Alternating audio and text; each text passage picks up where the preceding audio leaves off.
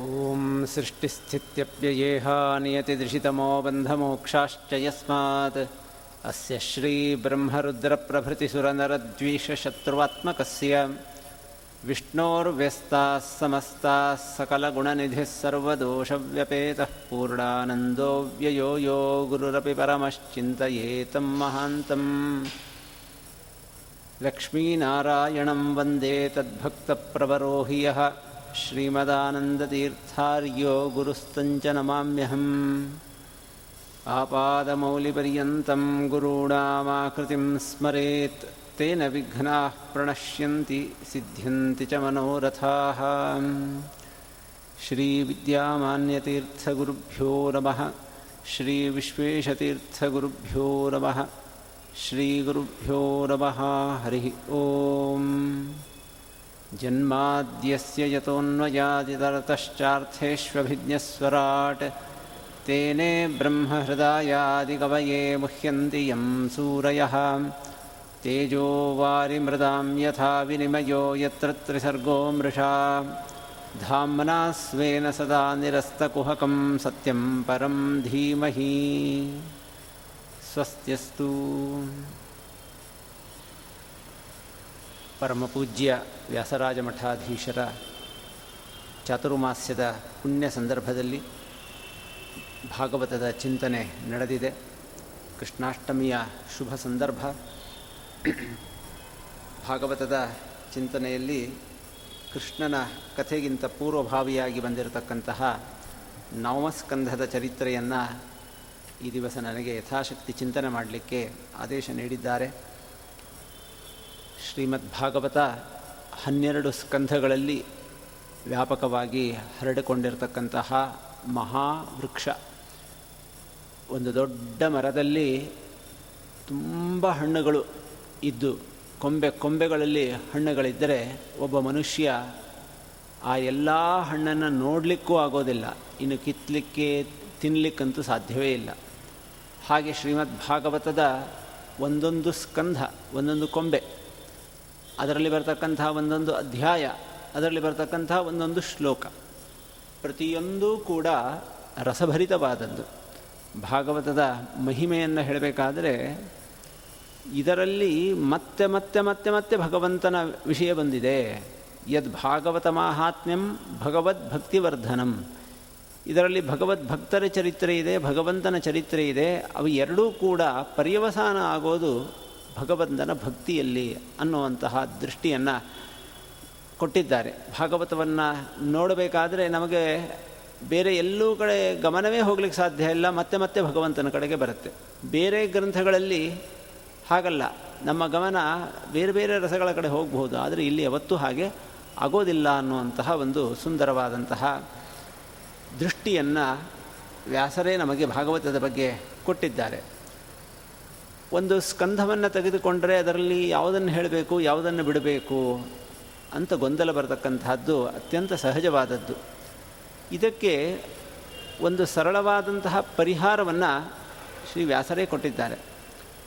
ಹನ್ನೆರಡನೇ ಸ್ಕಂಧದ, ಹನ್ನೆರಡನೇ ಅಧ್ಯಾಯದಲ್ಲಿ ಹನ್ನೆರಡೂ ಸ್ಕಂಧಗಳ ಕಥೆಯನ್ನು ಸಂಗ್ರಹ ಮಾಡಿಕೊಟ್ಟಿದ್ದಾರೆ. ಅದನ್ನು ಒಮ್ಮೆ ಮೊದಲು ನೋಡಿದರೆ ಆಗ ಈ ಸ್ಕಂಧದಲ್ಲಿ ಬರತಕ್ಕಂತಹ ಪ್ರಧಾನವಾದಂತಹ ವಿಷಯಗಳು ವ್ಯಾಸರಾಜ, ವ್ಯಾಸರೇ ಹೇಳಿರದಂಥ ಹೇಳಿದಂಥವುಗಳು ಯಾವುವು ಅಂತ ನಮಗೆ ಗೊತ್ತಾದರೆ ಆಗ ಆಮೇಲೆ ನಮ್ಮ ಶಕ್ತಿ ಇದ್ದಷ್ಟು, ನಮ್ಮ ಬುದ್ಧಿ ಇದ್ದಷ್ಟು, ಸಮಯ ಇದ್ದಷ್ಟು ನಾವು ಕಥೆಗಳನ್ನು ಚಿಂತನೆ ಮಾಡಬಹುದು. ಹನ್ನೆರಡನೇ ಸ್ಕಂಧದ ಹತ್ತೊಂಬತ್ತನೇ ಶ್ಲೋಕದ ಕೊನೆಗೆ ಶುರುವಾಗುತ್ತೆ. ರಾಜವಂಶಾನುಕೀರ್ತನಂ. ಒಂಬತ್ತನೇ ಸ್ಕಂಧದ ಒಂದು ವಿಶೇಷ ಅಂತಂದರೆ ಇದರಲ್ಲಿ ಒಂದೋ ಎರಡೋ ಮೂರೋ ಕಥೆಗಳಿಲ್ಲ. ರಾಜವಂಶ, ಸೂರ್ಯವಂಶ ಮತ್ತು ಚಂದ್ರವಂಶದ ಅನೇಕ ರಾಜರ ಕಥೆಗಳು ಬಂದಿವೆ. ನೂರಾರು ರಾಜರ ಹೆಸರುಗಳು. ಎಷ್ಟೋ ಜನ ರಾಜರ ಹೆಸರನ್ನೇ ನಾವು ಕೇಳಿಲ್ಲ. ಅಂಥ ರಾಜರ ಹೆಸರುಗಳು ಎಲ್ಲ ಬಂದಿವೆ. ಅದರಲ್ಲಿ ಕೆಲವು ಕೆಲವು ರಾಜರ ಚರಿತ್ರೆ, ಕೆಲವು ಶ್ಲೋಕಗಳು, ಕೆಲವು ಅಧ್ಯಾಯಗಳಲ್ಲಿ ಬಂದಿವೆ. ಯಾರ್ಯಾರದು ಅಂತ ಹೇಳ್ತಾ ಹೆಚ್ಚು ವಿವರಣೆಗೊಳ್ಳಿಕ್ಕೆ ಹೋಗೋದಿಲ್ಲ. ಆ ರಾಜರ ಹೆಸರು ನಮ್ಮ ಕಿವಿಗೆ ಬಿದ್ದರೆ ಅದೇ ಒಂದು ಪುಣ್ಯಕರ. ಇಕ್ಷ್ವಾಕು ಜನ್ಮ ತದ್ವಂಶಃ ಸುದ್ಯುಮ್ನಸ್ಯ ಮಹಾತ್ಮನಃ ಇಳೋಪಾಖ್ಯಾನಮತ್ರೋಕ್ತಂ ತಾರೋಪಾಖ್ಯಾನಮೇವ ಚ ಸೂರ್ಯವಂಶ ಅನುಕಥನಂ ಶಶಾದಾದ್ಯಾ ನೃಪಾದಯ ಸೌಕನ್ಯಂ ಅಥ ಶಾರ್ಯಾತಂ ಕಕುತ್ಸ್ಥಸ್ಯ ಚ ಧೀಮತಃ खट्वाङ्गस्य च मान्धातुः सौभरेः सगरस्य च रामस्य कोसलेन्द्रस्य चरितं किल्बिशापहं निमे रङ्गपरित्यागः जनकानाञ्च सम्भवः। रामस्य भार्गवेन्द्रस्य निःक्षत्रीकरणं भुवः। से सोमवंश्यस्य ययातेः नहुषस्य च दौष्यन्तेः भरतस्यापि ಶಂತನೋಃ ತತ್ಸುತಸ್ಯ ಚ. ಯಯಾತೇಃ ಜ್ಯೇಷ್ಠಪುತ್ರಸ್ಯ ಯದೋರ್ವಂಶೋನುಕೀರ್ತಿತಃ. ಯತ್ರ ಅವತೀರ್ಣೋ ಭಗವಾನ್ ಕೃಷ್ಣಾಖ್ಯೋ ಜಗದೀಶ್ವರ. ಹೀಗೆ ಆರು ಶ್ಲೋಕ ಒಂದು ಪಾದ. ಇಷ್ಟರಲ್ಲಿ ಒಂಬತ್ತನೆಯ ಸ್ಕಂಧದ ವಿಷಯವನ್ನು ತಿಳಿಸಿಕೊಟ್ಟಿದ್ದಾರೆ. ಈ ಸಂದರ್ಭದಲ್ಲಿ ನಾವು ಗಮನಿಸಬೇಕು ಕೃಷ್ಣಾಷ್ಟಮಿಯ ಪರ್ವಕಾಲ ಶ್ರೀಮದ್ ಆಚಾರ್ಯರ ಜೀವನ ಚರಿತ್ರೆಯನ್ನು ಹೇಳ್ತಕ್ಕಂತಹ ಮಧ್ವ ವಿಜಯದಲ್ಲಿ ಹದಿನಾಲ್ಕನೆಯ ಸರ್ಗದಲ್ಲಿ ಶ್ರೀಮದ್ ಆಚಾರ್ಯರ ದಿನಚರಿಯನ್ನು ವರ್ಣನೆ ಮಾಡ್ತಾರೆ. ಬೆಳಿಗ್ಗೆಯಿಂದ ರಾತ್ರಿಯ ತನಕ ಅವರು ಏನು ಮಾಡ್ತಾ ಇದ್ದರು ಅಂತ. ಅದರ ಕೊನೆಯ ಭಾಗ ರಾತ್ರಿಯ ಶ್ರೀಮದಾಚಾರ್ಯರ ದಿನಚರಿಯನ್ನು ಹೇಳುವಂತಹ ಸಂದರ್ಭದಲ್ಲಿ ಬಂದಂತಹ ಒಂದು ಶ್ಲೋಕ, ಗೋಭಿಸ್ತಮಾಂ ಶಪನಯನ್ ಗತಿದಂ ಪ್ರಜಾನಾಂ ಅರ್ಥಾಂತರಂ ಸ ಭಗವಾನ್ ಪ್ರಕಟೀಚಕಾರ. ಸಾನಂದ ಚಿದ್ಗುಣಗಣಂ ಪರಿಪೂರ್ಣ ಸಂವಿತ್ ಚಂದ್ರಸ್ತು ಶಬ್ದಗುಣಮಿತ್ಯಯಮೇವ ಭೇದ. ರಾತ್ರಿಯ ಹೊತ್ತು ಶ್ರೀಮದ್ ಆಚಾರ್ಯರು ತಮ್ಮ ಮಾತುಗಳಿಂದ ಅನಂತ ಗುಣಪರಿಪೂರ್ಣನಾದಂಥ ಭಗವಂತನನ್ನು ಎಲ್ಲರ ಹೃದಯದಲ್ಲಿ ಸ್ಥಾಪನೆ ಮಾಡ್ತಾ ಇದ್ದರು, ಭಗವಂತನನ್ನು ಪ್ರಕಾಶಪಡಿಸ್ತಾ ಇದ್ದರು, ಜಗತ್ತಿಗೆ ತಿಳಿಸಿಕೊಡ್ತಾ ಇದ್ದರು ಅಂತ ಆ ಶ್ಲೋಕಕ್ಕೆ ಇಷ್ಟರ್ಥ ಕಾಣುತ್ತೆ. ಮೇಲ್ನೋಟಕ್ಕೆ ಇದರಲ್ಲಿ ಶ್ರೀಮದಾಚಾರ್ಯರು ಏನು ಹೇಳ್ತಿದ್ರು ಅಂತ ಅಷ್ಟು ಸ್ಫುಟವಾಗೋದಿಲ್ಲ. ಆದರೆ ಭಾವಪ್ರಕಾಶಿಕವನ್ನು ಬರೆದಂತಹ ನಾರಾಯಣ ಪಂಡಿತಾಚಾರ್ಯರು ವಿವರಣೆಯಲ್ಲಿ ಹೇಳ್ತಾರೆ, ರಾತ್ರಿ ಹೊತ್ತು ಶ್ರೀಮದ್ ಆಚಾರ್ಯರು ಭಾಗವತ ಪ್ರವಚನ ಮಾಡ್ತಾ ಇದ್ದರು. ಅದರಲ್ಲಿ ಕೃಷ್ಣನ ಕಥೆಯನ್ನು ಹೇಳ್ತಾ ಇದ್ದರು. ಭಾಗವತ ಅಂತ ಬಂದಾಗ ಪ್ರಧಾನವಾದಂತಹ ಭಗವಂತನ ಅವತಾರಗಳು ಜೊತೆಗೆ ಎಲ್ಲವೂ ಬರ್ತದೆ. ಅಂದರೆ ಶ್ರೀಮದಾಚಾರ್ಯರ ದಿನಚರಿಯಲ್ಲಿ ಭಾಗವತ ಸೇರಿತ್ತು. ಪ್ರತಿ ದಿವಸವೂ ಅವರು ಭಾಗವತವನ್ನು ಹೇಳ್ತಾ ಇದ್ದರು ವಿಶೇಷವಾಗಿ ಸಭೆ ಸಮಾರಂಭಗಳು ನಡೆದಾಗ ಅಲ್ಲಿ ಭಾಗವತ ಪ್ರವಚನವನ್ನು ಮಾಡ್ತಾ ಇದ್ದರು ಅವರ ಶಿಷ್ಯರು ಶ್ಲೋಕಗಳನ್ನು ಹೇಳ್ತಾ ಇದ್ದರು ಶ್ರೀಮದಾಚಾರ್ಯರ ಅದರ ಅರ್ಥವನ್ನು ವರ್ಣನೆ ಮಾಡ್ತಿದ್ದರು ಅನ್ನುವಂಥ ಮಾತು ಬಂದಾಗ, ಆ ಮಾತು ತಿಳಿದಾಗ ನಮಗೆ ಬಹಳ ಭಾಗವತದ ಬಗ್ಗೆ ಪುಳಕವಾಗುತ್ತೆ. ಶ್ರೀಮದಾಚಾರ್ಯರ ದಿನಚರಿಯ ಭಾಗವಾಗಿದ್ದು ನಮ್ಮ ಜೀವನದ ಒಂದು ಭಾಗ ಆಗಬೇಕು.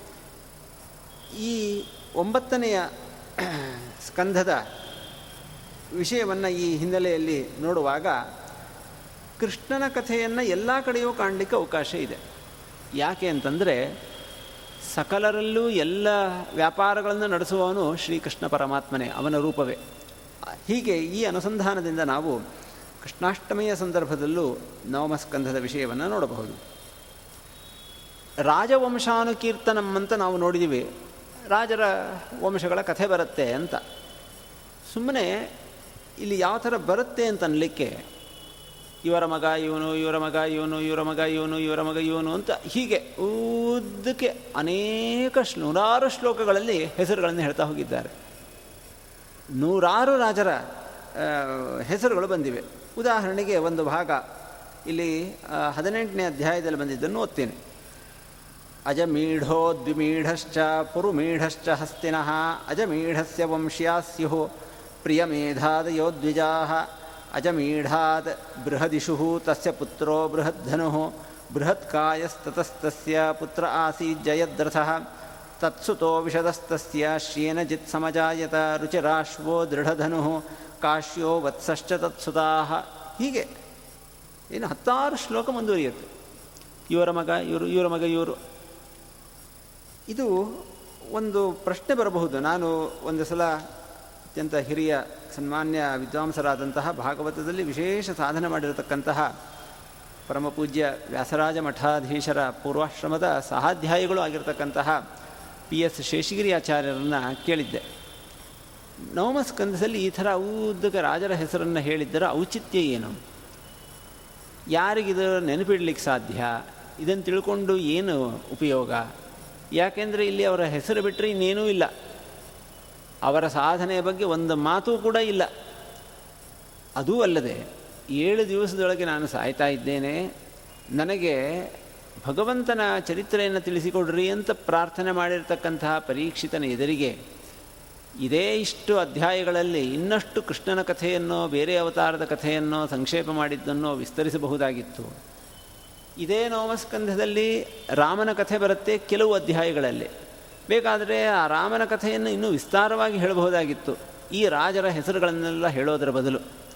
ಯಾಕೆ ಶ್ರೀಮದ್ ವೇದವ್ಯಾಸರು ಈ ಥರ ಕಥೆಗಳನ್ನು ಹೆಸರುಗಳನ್ನು ಮಾತ್ರ ಹೇಳಿದ್ದಾರೆ ಅಂತ ಒಂದು ಪ್ರಶ್ನೆಯನ್ನು ಮಾಡಿದಾಗ ಅವರು ಬಹಳ ಸುಂದರವಾದಂತಹ ಉತ್ತರವನ್ನು ಕೊಟ್ಟಿದ್ದರು. ಈ ರಾಜರಿಗೆಲ್ಲ ಪುಣ್ಯಶ್ರವಣ ಕೀರ್ತನ ಅಂತ ಏನು ಭಗವಂತನ ಚರಿತ್ರೆ ಇದೆ, ಮಹಿಮೆ ಇದೆ. ಹಾಗೆ ಇವರ ಹೆಸರನ್ನು ಕೇಳಿದರೇನೆ ನಮಗೊಂದು ಪುಣ್ಯ ಬರುತ್ತೆ. ನಮ್ಮಲ್ಲಿರ್ತಕ್ಕಂಥ ಯಾವುದೋ ಒಂದು ಪಾಪ ಹೋಗುತ್ತೆ. ಈಗ ಪ್ರಶ್ನೆ ಏನು, ಮರಣ ಹತ್ತಿರ ಬಂದಾಗ ನಾವು ಏನು ಮಾಡಬೇಕು? ನಮ್ಮ ಪಾಪಗಳನ್ನು ಹೆಚ್ಚೆಚ್ಚು ಕಳೆದುಕೊಂಡು ಹೆಚ್ಚು ಪುಣ್ಯವನ್ನು ಸಂಪಾದಿಸಿ ನಮ್ಮ ಮನಸ್ಸನ್ನು ಭಗವಂತನಲ್ಲಿ ಇಡಬೇಕು. ಇದು ಭಾಗವತದ ಉಪದೇಶದ ಸಾರ. ಇದನ್ನು ಮಾಡಲಿಕ್ಕೆ, ಆ ಪುಣ್ಯವನ್ನು ಗಳಿಸಲಿಕ್ಕೆ, ಪಾಪಗಳನ್ನು ಕಳ್ಕೊಳ್ಳಿಕ್ಕೆ ಇರತಕ್ಕಂತಹ ದಾರಿಗಳಲ್ಲಿ ಮಹಾತ್ಮರ ಹೆಸರನ್ನು ಕೇಳೋದು ಅನ್ನೋದೇ ಒಂದು ದೊಡ್ಡ ಸಾಧನ. ಈ ಒಬ್ಬೊಬ್ಬ ಮಹಾರಾಜರು ಸಾಮಾನ್ಯರಾದವರಲ್ಲ, ರಾಜ ಋಷಿಗಳು. ರಾಜರಾಗಿದ್ದು ಋಷಿಗಳಂತೆ ಜೀವನ ನಡೆಸಿದವರು. ಮೊದಲು ರಾಜ್ಯ, ಆಮೇಲೆ ಜೀವನ ಅನ್ನೋ ತತ್ವದ ಅಡಿಯಲ್ಲಿ ಜೀವನವನ್ನು ನಡೆಸಿದಂತಹ ಮಹಾನುಭಾವರು. ಎಷ್ಟು ಕಡೆ ಎಷ್ಟು ಅವರಿಗೆ ರಾಜ್ಯದ ಭೋಗ ಇತ್ತೋ ಅದಕ್ಕಿಂತಲೂ ಹೆಚ್ಚು ಅವರಲ್ಲಿ ತತ್ವಜ್ಞಾನ ಮಡುಗಟ್ಟಿತ್ತು. ಇಂಥ ಮಹಾನುಭಾವರಾದಂತಹ ರಾಜರ ಹೆಸರನ್ನು ಕೇಳಿದರೆ ನಮ್ಮ ಜೀವನದಲ್ಲಿ ನಾವು ಮಾಡಿರತಕ್ಕಂತಹ ನಮಗೆ ಗೊತ್ತಿಲ್ಲದೇ ಇರತಕ್ಕಂತಹ ಜನ್ಮ ಜನ್ಮಾಂತರಗಳಿಂದ ಬಂದಂತಹ ಅನೇಕ ಪಾಪಗಳು ನಶಿಸಿ ಪುಣ್ಯ ಪ್ರಾಪ್ತಿಯಾಗತ್ತೆ. ಹೀಗಾಗಿ ಜೀವನದಲ್ಲಿ ಈ ಎಲ್ಲ ರಾಜರ ಹೆಸರುಗಳನ್ನು ಒಮ್ಮೆಯಾದರೂ ಕೇಳಬೇಕು. ಅದಕ್ಕೆ ನಿಜವಾಗಿ ಭಾಗವತ ಶ್ರವಣದ ವಿಧಾನ ಏನು ಹೇಳುತ್ತೆ ಅಂತಂದರೆ, ಬೆಳಿಗ್ಗೆಯಿಂದ ಮಧ್ಯಾಹ್ನದವರೆಗೆ ಇದನ್ನು ಗಟ್ಟಿಯಾಗಿ ಪಾರಾಯಣ ಮಾಡಬೇಕು ಒಬ್ಬರು ಉಳಿದವರೆಲ್ಲ ಕೇಳಬೇಕು. ಇಲ್ಲಿರ್ತಕ್ಕಂಥ ಪ್ರತಿಯೊಂದು ಅಕ್ಷರ, ಪ್ರತಿಯೊಂದು ಪದ, ಪ್ರತಿಯೊಂದು ಶ್ಲೋಕ ಅದು ಕಿವಿಯ ಒಳಗೆ ಹೋಗಬೇಕು. ಆ ಶ್ರವಣಕ್ಕೆ ಒಂದು ಮಹತ್ವ ಇದೆ. ಶ್ರವಣ ಮನಕಾನಂದವೀವುದು, ಭವಜನಿತ ದುಃಖಗಳ ಕಳೆಯುವುದು ಆ ಶ್ರವಣ ಪುಣ್ಯಕರವಾದಂಥ ಈ ಭಾಗವತ ಪದ್ಯಗಳು ಕಿವಿಯ ಒಳಗೆ ಹೋದಾಗ ನಮ್ಮ ಎಲ್ಲ ಪಾಪಗಳು ನಶಿಸ್ತಾ ನಶಿಸ್ತಾ ನಶಿಸ್ತಾ ಬರುತ್ತೆ. ಆಮೇಲೆ ಮಧ್ಯಾಹ್ನದ ನಂತರ ಆ ಕಥೆಗೆ ಕಥೆಯ ಚಿಂತನೆಯನ್ನು ಮಾಡಬೇಕು. ಹೀಗೆ ಬಹಳ ದೊಡ್ಡ ತಪಸ್ಸಾಗತ್ತೆ ಅದು. ಒಂದು ಕಡೆ ಐದು ನಿಮಿಷ ಕೊಡೋದೇ ಕಷ್ಟ. ಅಂಥದ್ರಲ್ಲಿ ಇದನ್ನೆಲ್ಲ ಕೇಳಿಸ್ಕೊಳ್ಬೇಕು ಗಂಟೆಗಟ್ಟಲೆ ಸಪ್ತಾಹ ಕ್ರಮದಲ್ಲಿ ಕೇಳಿದರೆ ಒಂದು ದಿವಸಕ್ಕೆ ಸುಮಾರು ಐವತ್ತು ಅಧ್ಯಾಯಗಳಾಗ್ತವೆ. ಆ ಅನೇಕ ಐದಾರು ಗಂಟೆ ಪಾರಾಯಣ ಮಾಡಬೇಕಾಗ್ತದೆ. ಅಷ್ಟು ಹೊತ್ತು ಕೂತು ಶ್ರವಣ ಮಾಡಬೇಕು, ಆಮೇಲೆ ಅದರ ಕಥೆಯನ್ನು ಕೇಳಬೇಕು ಅಂತ ಹೀಗೆ ಸಪ್ತಾಹ ವಿಧಿ ಹೇಳುತ್ತೆ. ಈ ಹಿನ್ನೆಲೆಯಲ್ಲಿ ನೋಡಿದಾಗ ಈ ಪ್ರತಿಯೊಬ್ಬ ರಾಜರ ಬರೀ ಹೆಸರು ಹೇಳಿದರೂ ಕೂಡ ಅವರು ಸಾಮಾನ್ಯರಾದವರಲ್ಲ, ಮಹಾನುಭಾವರು, ಅವರ ಕಥೆಯನ್ನು ಪ್ರತ್ಯೇಕವಾಗಿ ಹೇಳಿದ್ದರೆ ಒಬ್ಬೊಬ್ಬರ ಕಥೆಯೂ ಮತ್ತೆ ಹತ್ತು, ಇಪ್ಪತ್ತು ಸರ್ಗಗಳಲ್ಲಿ ಹೇಳಬಹುದಾದಂಥ ಕಥೆಗಳಿರ್ತವೆ. ಒಬ್ಬೊಬ್ಬರ ಸಾಧನೆ ಸಾಮಾನ್ಯವಾಗಿರೋದಲ್ಲ. ಅಂಥ ನೂರಾರು ಸೂರ್ಯವಂಶದ, ಚಂದ್ರವಂಶದ ರಾಜರ ಕಥೆ ಇಲ್ಲಿ ಬಂದಿದೆ ಅಂತ ಸಂಕ್ಷಿಪ್ತವಾಗಿ ನಾವು ಆರಂಭದಲ್ಲಿ ನೋಡ್ತಾ ಮುಂದುವರಿಬೇಕು. ಏಕೆಂದರೆ ಪರೀಕ್ಷಿತ ಮಹಾರಾಜ ಈ ಎಲ್ಲ ರಾಜರ ಕಥೆಯನ್ನು ಹೇಳ್ರಿ ನನಗೆ ಅಂತ ಅವನೇ ಪ್ರಶ್ನೆ ಮಾಡಿದ್ದಾನೆ. ಯೇ ಭೂತ, ಯೇ ಭವಿಷ್ಯಾಚ್, ಭವಿಷ್ಯಾಶ್ಚ, ಯೇ ಭವಂತ್ಯದ್ಯತನಾಶ್ಚ ಯೇ ತೇಷಾಂನ ಪುಣ್ಯಕೀರ್ತೀನಾಂ ಪೂರ್ವೇಶಾಂ ವದ ವಿಕ್ರಮಾನ್. ಇಂಥ ಮಹಾನುಭಾವರ ಕಥೆಯನ್ನು ಹೇಳ್ರಿ, ಅವರ ಪರಾಕ್ರಮಗಳನ್ನು ತಿಳಿಸ್ರಿ ಅಂತ ಅವನು ಪ್ರಶ್ನೆ ಮಾಡಿದ್ದಾನೆ. ಅಲ್ಲೇ ಅವನು ಪುಣ್ಯ ಕೀರ್ತಿನಾಮ್ ಅಂತ ಹೇಳಿದ್ದಾನೆ. ಅವರ ಕೀರ್ತಿಯನ್ನು ಕೇಳಿದರೆ ಪುಣ್ಯ ಬರುತ್ತದೆ ಅನ್ನೋ ಸೂಚನೆ ಆ ಪರೀಕ್ಷಿತ ರಾಜನಿಗೆ ಆ ಎಚ್ಚರ ಇತ್ತು. ಅದರಿಂದಲೇ ಕೇಳಿದ್ದಾನೆ ಅದರಿಂದಲೇ ಶುಕಾಚಾರ್ಯ ಹೇಳಿದ್ದಾರೆ. ಅವ್ರು ಹೇಳಬೇಕಾದ್ರೆ, ನಶಕ್ಯತೆ ವಿಸ್ತರತೋ ವಕ್ತು ವರ್ಷಶತೈರಪಿ. ಇವರ ಕಥೆಗಳನ್ನು ನೂರು ವರ್ಷ ಆದರೂ ಹೇಳಲಿಕ್ಕಾಗಲ್ಲ, ಏಳು ದಿವಸ ಅಲ್ಲ. ನೂರು ವರ್ಷ ಆದರೂ ಹೇಳಲಿಕ್ಕಾಗಲ್ಲ, ಅಷ್ಟು ಚರಿತ್ರೆ ಇವರಲ್ಲಿ ಇದೆ ಅಂತ ಆ ಒಂದು ಎಚ್ಚರಿಕೆಯ ಜೊತೆಗೆ ಅವರು ಆ ಎಚ್ಚರಿಕೆಯಲ್ಲಿ ಕೆಲವು ಅಧ್ಯಾಯಗಳಲ್ಲಿ ಹೇಳಿದ್ದನ್ನು ಆ ಇನ್ನಷ್ಟು ಎಚ್ಚರಿಕೆಯಿಂದ ನಾವು ಯಥಾಶಕ್ತಿ ಅಲ್ಲಿ ಬಂದಿರತಕ್ಕಂತಹ ಕೆಲವು ರಾಜರ ಕೆಲವು ಮಹಿಮೆಗಳನ್ನು ನಾವು ನೋಡೋಣ ಅಂತ ಹೇಳ್ತಾ ಪ್ರಾರಂಭದಲ್ಲಿ ಒಬ್ಬ ವೃಷಧ್ರ ಅಂತ ಒಬ್ಬ ರಾಜ ಸೂರ್ಯವಂಶದವನು, ವೈವಸ್ವತ ಮನುವಿನ ಮಗ. ಅವನು ಅವನ ಚರಿತ್ರೆಯಲ್ಲಿ ನಮ್ಮ ಭಾರತೀಯ ಪರಂಪರೆಯಲ್ಲಿ ಎಂಥ ಒಂದು ಪ್ರಜ್ಞೆ ಉದಾತ್ತವಾದಂತಹ ಚಿಂತನೆ ಮತ್ತು ತ್ಯಾಗ ಇತ್ತು, ಧರ್ಮನಿಷ್ಠೆ ಇತ್ತು ಅನ್ನೋದನ್ನು ಕಾಣಬಹುದಾದಂತಹ ಒಂದು ಸಂದೇಶ ಇದೆ. ಅವನು ಎಲ್ಲ ರಾಜಕುಮಾರರು ಮಾಡುವಂತೆ ಗೋವುಗಳನ್ನೆಲ್ಲ ಕರ್ಕೊಂಡು ಹೋಗ್ತಾ ಇದ್ದ, ಗೋಪಾಲನೆ ಮಾಡ್ತಾ ಇದ್ದ, ಸಾಯಂಕಾಲ ಬಂದ ಮೇಲೆ ಹಟ್ಟಿಯಲ್ಲಿ ಕೂಡು ಹಾಕೋದು, ಅವುಗಳ ರಕ್ಷಣೆ ಮಾಡೋದು ಇದೆಲ್ಲ. ಆ ಗೋವುಗಳ ಮೇಲೆ ಆಕ್ರಮಣ ಮಾಡಲಿಕ್ಕೆ ಬೇರೆ ಪ್ರಾಣಿಗಳು ಹಂಚಾಕ್ತಾ ಇರ್ತವೆ. ಹೀಗಾಗಿ ಆ ಗೋವುಗಳಿಗೆ ಸರಿಯಾಗಿ ಕೊಟ್ಟಿಗೆ ಕಟ್ಟಿ ರಕ್ಷಣೆ ಮಾಡೋದು, ಅವುಗಳನ್ನು ನೋಡ್ ನೋಡ್ಕೊಳ್ಳಿಕ್ಕೆ ಪೂರ್ಣ ಎಚ್ಚರಿಕೆಯಿಂದ ಇರೋದು ಇದೆಲ್ಲ ಅವನ ಕರ್ತವ್ಯದಲ್ಲಿ ಗುರುಕುಲ ವಾಸದಲ್ಲಿ ಸೇರಿತ್ತು. ಒಂದು ದಿವಸ ರಾತ್ರಿ ಹೊತ್ತು ತುಂಬ ಕತ್ತಲೆ ಇತ್ತು, ಬೆಳಕೆಲ್ಲ ಅನುಕೂಲ ಇರಲಿಲ್ಲ. ಒಂದು ಹುಲಿ ಹೊಕ್ಕಿದೆ ಅಂತ ಗೊತ್ತಾಯಿತು. ಹಸುಗಳು ಕೂಡ್ಕೊಳ್ತಾ ಇದ್ದಾವೆ. ಹುಲಿ ಬಂದಿದೆ ಅಂತ ಗೊತ್ತಾಗಿದೆ. ಎಲ್ಲಿದೆ ಹುಲಿ, ಏನು, ಹೇಗೆ, ಏನು ಅದನ್ನು ಗಮನಿಸೋದು ಬಹಳ ಚಾಕಚಕ್ಯತೆಯಿಂದ ಅವನು ಊಹೆ ಮಾಡಿಕೊಂಡು ಹಸುಗಳು ಹೇಗಿರ್ತವೆ, ಹುಲಿ ಹುಲಿ ಹೇಗೆ ಹೆಜ್ಜೆ ಇಡುತ್ತೆ, ಅದನ್ನೆಲ್ಲ ಗಮನಿಸ್ತಾ ಗಮನಿಸ್ತಾ ಇದ್ದಾನೆ. ಒಂದು ಕಡೆ ಅವನಿಗೆ ಗೊತ್ತಾಯಿತು, ಓ, ಅಲ್ಲಿ ಹುಲಿ ಇದೆ ಅಂತ. ತನ್ನ ಕೈಯಲ್ಲಿ ಇದ್ದಂತಹ ಆಯುಧವನ್ನು ಜೋರಾಗಿ ಬೀಸಿದ. ಅದು ಅಲ್ಲಿ ತಾಕಿತು ಅಂತ ಗೊತ್ತಾಯಿತು, ಹಾ ಅಂತ ಶಬ್ದ ಕೇಳಿಸ್ತು, ಏನೋ ಆಯಿತು ಅಂತ ಗೊತ್ತಾಯಿತು, ಒಂದು ಯಾವುದೋ ಪ್ರಾಣಿ ದೂರ ಹೋಗಿದ್ದು ಹುಲಿ ಹೆಜ್ಜೆಯ ಶಬ್ದದಿಂದ. ಹುಲಿ ದೂರ ಹೋಗಿದೆ ಅಂತ ಅಷ್ಟು ಗೊತ್ತಾಯಿತು. ಹಾಗಾದರೆ ಉದ್ದೇಶ ನೆರವೇರಿದೆ, ಹುಲಿ ಓಡಿ ಹೋಗಿದೆ ಅಂತ ಅಷ್ಟು ನಿಶ್ಚಯ ಮಾಡಿಕೊಂಡು ಹಗಲಾಗೋದನ್ನು ಕಾಯ್ತಾ ಇದ್ದ. ಏನು, ಹೇಗೆ, ಏನು ಪರಿಸ್ಥಿತಿ ಅಂತ. ಬೆಳಿಗ್ಗೆ ಎದ್ದು ನೋಡಿದರೆ ಹುಲಿಯ ಕಿವಿ ಕತ್ತರಿಸಿ ಅಲ್ಲಿ ಬಿದ್ದಿತ್ತು. ರಕ್ತ ದೂರದವರೆಗೂ ಸುರಿದಿತ್ತು. ಅಂದರೆ ಆ ಕಿವಿ ಕತ್ತರಿಸಿದ್ದಕ್ಕೆ ಹೆದರಿಬಿಟ್ಟು ಹುಲಿ ಹೋಗಿದೆ ಅಂತ ಗೊತ್ತಾಯಿತು. ಆದರೆ ಅದರ ಜೊತೆಗೆ ಒಂದು ತಪ್ಪು ನಡೆದು ಹೋಗಿತ್ತು. ಆ ಆಯುಧ ಹುಲಿಗೆ ಬಡದ ನಂತರ ಒಂದು ಹಸುವಿನ ಮೇಲೆ ಬಿದ್ದು ಆ ಹಸು ಮರಣ ಹೊಂದಿತ್ತು.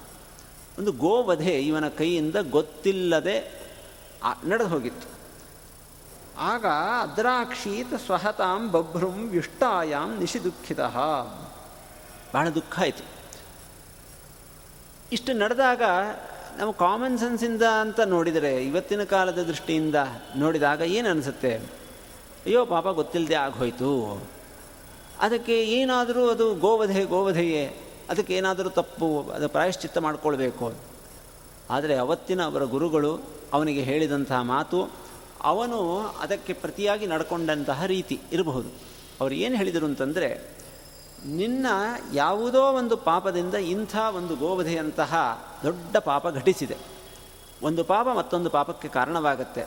ಅದನ್ನು ನೀನಿನ್ನು ಈ ಕ್ಷತ್ರಿಯನಾಗಿ ಉಳಿಲಿಕ್ಕೆ ಸಾಧ್ಯ ಇಲ್ಲ. ಕ್ಷತ್ರಿಯನಾಗಿ ನಿನ್ನ ಕರ್ತವ್ಯಗಳನ್ನು ಮಾಡಲಿಕ್ಕೆ ಸಾಧ್ಯ ಇಲ್ಲ, ಅದನ್ನು ತಪ್ಪಿಸ್ಕೊಂಡಿದ್ದಿ, ಇದಕ್ಕೆ ಮರಣಾಂತ ಪ್ರಾಯಶ್ಚಿತ್ತ ಅಂತ ಹೇಳಿದರು. ನೀನು ಮತ್ತೆ ಪುನಃ ಕ್ಷತ್ರಿಯನಾಗಲಿಕ್ಕೆ ಸಾಧ್ಯ ಇಲ್ಲ. ಆಗ ಅವನದನ್ನು ಸ್ವೀಕರಿಸಿದಂತಹ ರೀತಿ ಅದನ್ನು ಭಾಗವತ ಹೇಳುತ್ತೆ. ಪ್ರತ್ಯಗೃಹಾತ್ ಕೃತಾಂಜಲಿ ಕೈ ಮುಗಿದು ಅವರು ಹೇಳಿದ್ದನ್ನು ಒಪ್ಪಿಕೊಂಡಂತೆ ಅಧಾರಯತ್ ವ್ರತಂ ವೀರ, ಊರ್ಧ್ವರೇತಾಹ ಮುನಿಪ್ರಿಯಂ. ಅವನ ಮುಂದೆ ಅನೇಕ ಅವಕಾಶಗಳಿತ್ತು. ಆಯಿತು, ಕ್ಷತ್ರಿಯನಾಗಿರೋದು ಇನ್ನೂ ತುಂಬ ಕಷ್ಟ. ಆಯಿತು, ಬೇರೆ ಥರ ಆರಾಮಾಗಿ ಝಮ್ ಅಂತ ಇದು ಬಿಡೋಣ ಅಂತ ಆ ಥರದ ಜೀವನವನ್ನು ಅವನು ನಡೆಸಬಹುದಾಗಿತ್ತು. ಆದರೆ ಅವನು ಆಯ್ಕೆ ಮಾಡಿಕೊಂಡಿದ್ದು, ನಾನು ನೈಷ್ಠಿಕ ಬ್ರಹ್ಮಚಾರಿಯಾಗಿ, ಕೊನೆಯ ತನಕ ಮದುವೆ ಆಗದೇನೆ, ನನ್ನ ಸಾಧನೆಯನ್ನು ಮಾಡ್ಕೊಳ್ತೀನಿ ಅಂತ ಹೇಳಿ ವಾಸುದೇವೇ ಭಗವತಿ ಸರ್ವಾತ್ಮನಿ ಅಮಲೇಪರೇ ಏಕಾಂತಿತ್ವಂ ಗತೋ ಭಕ್ತ್ಯ ಸರ್ವಭೂತ ಸುಹೃತ್ತಮಃ.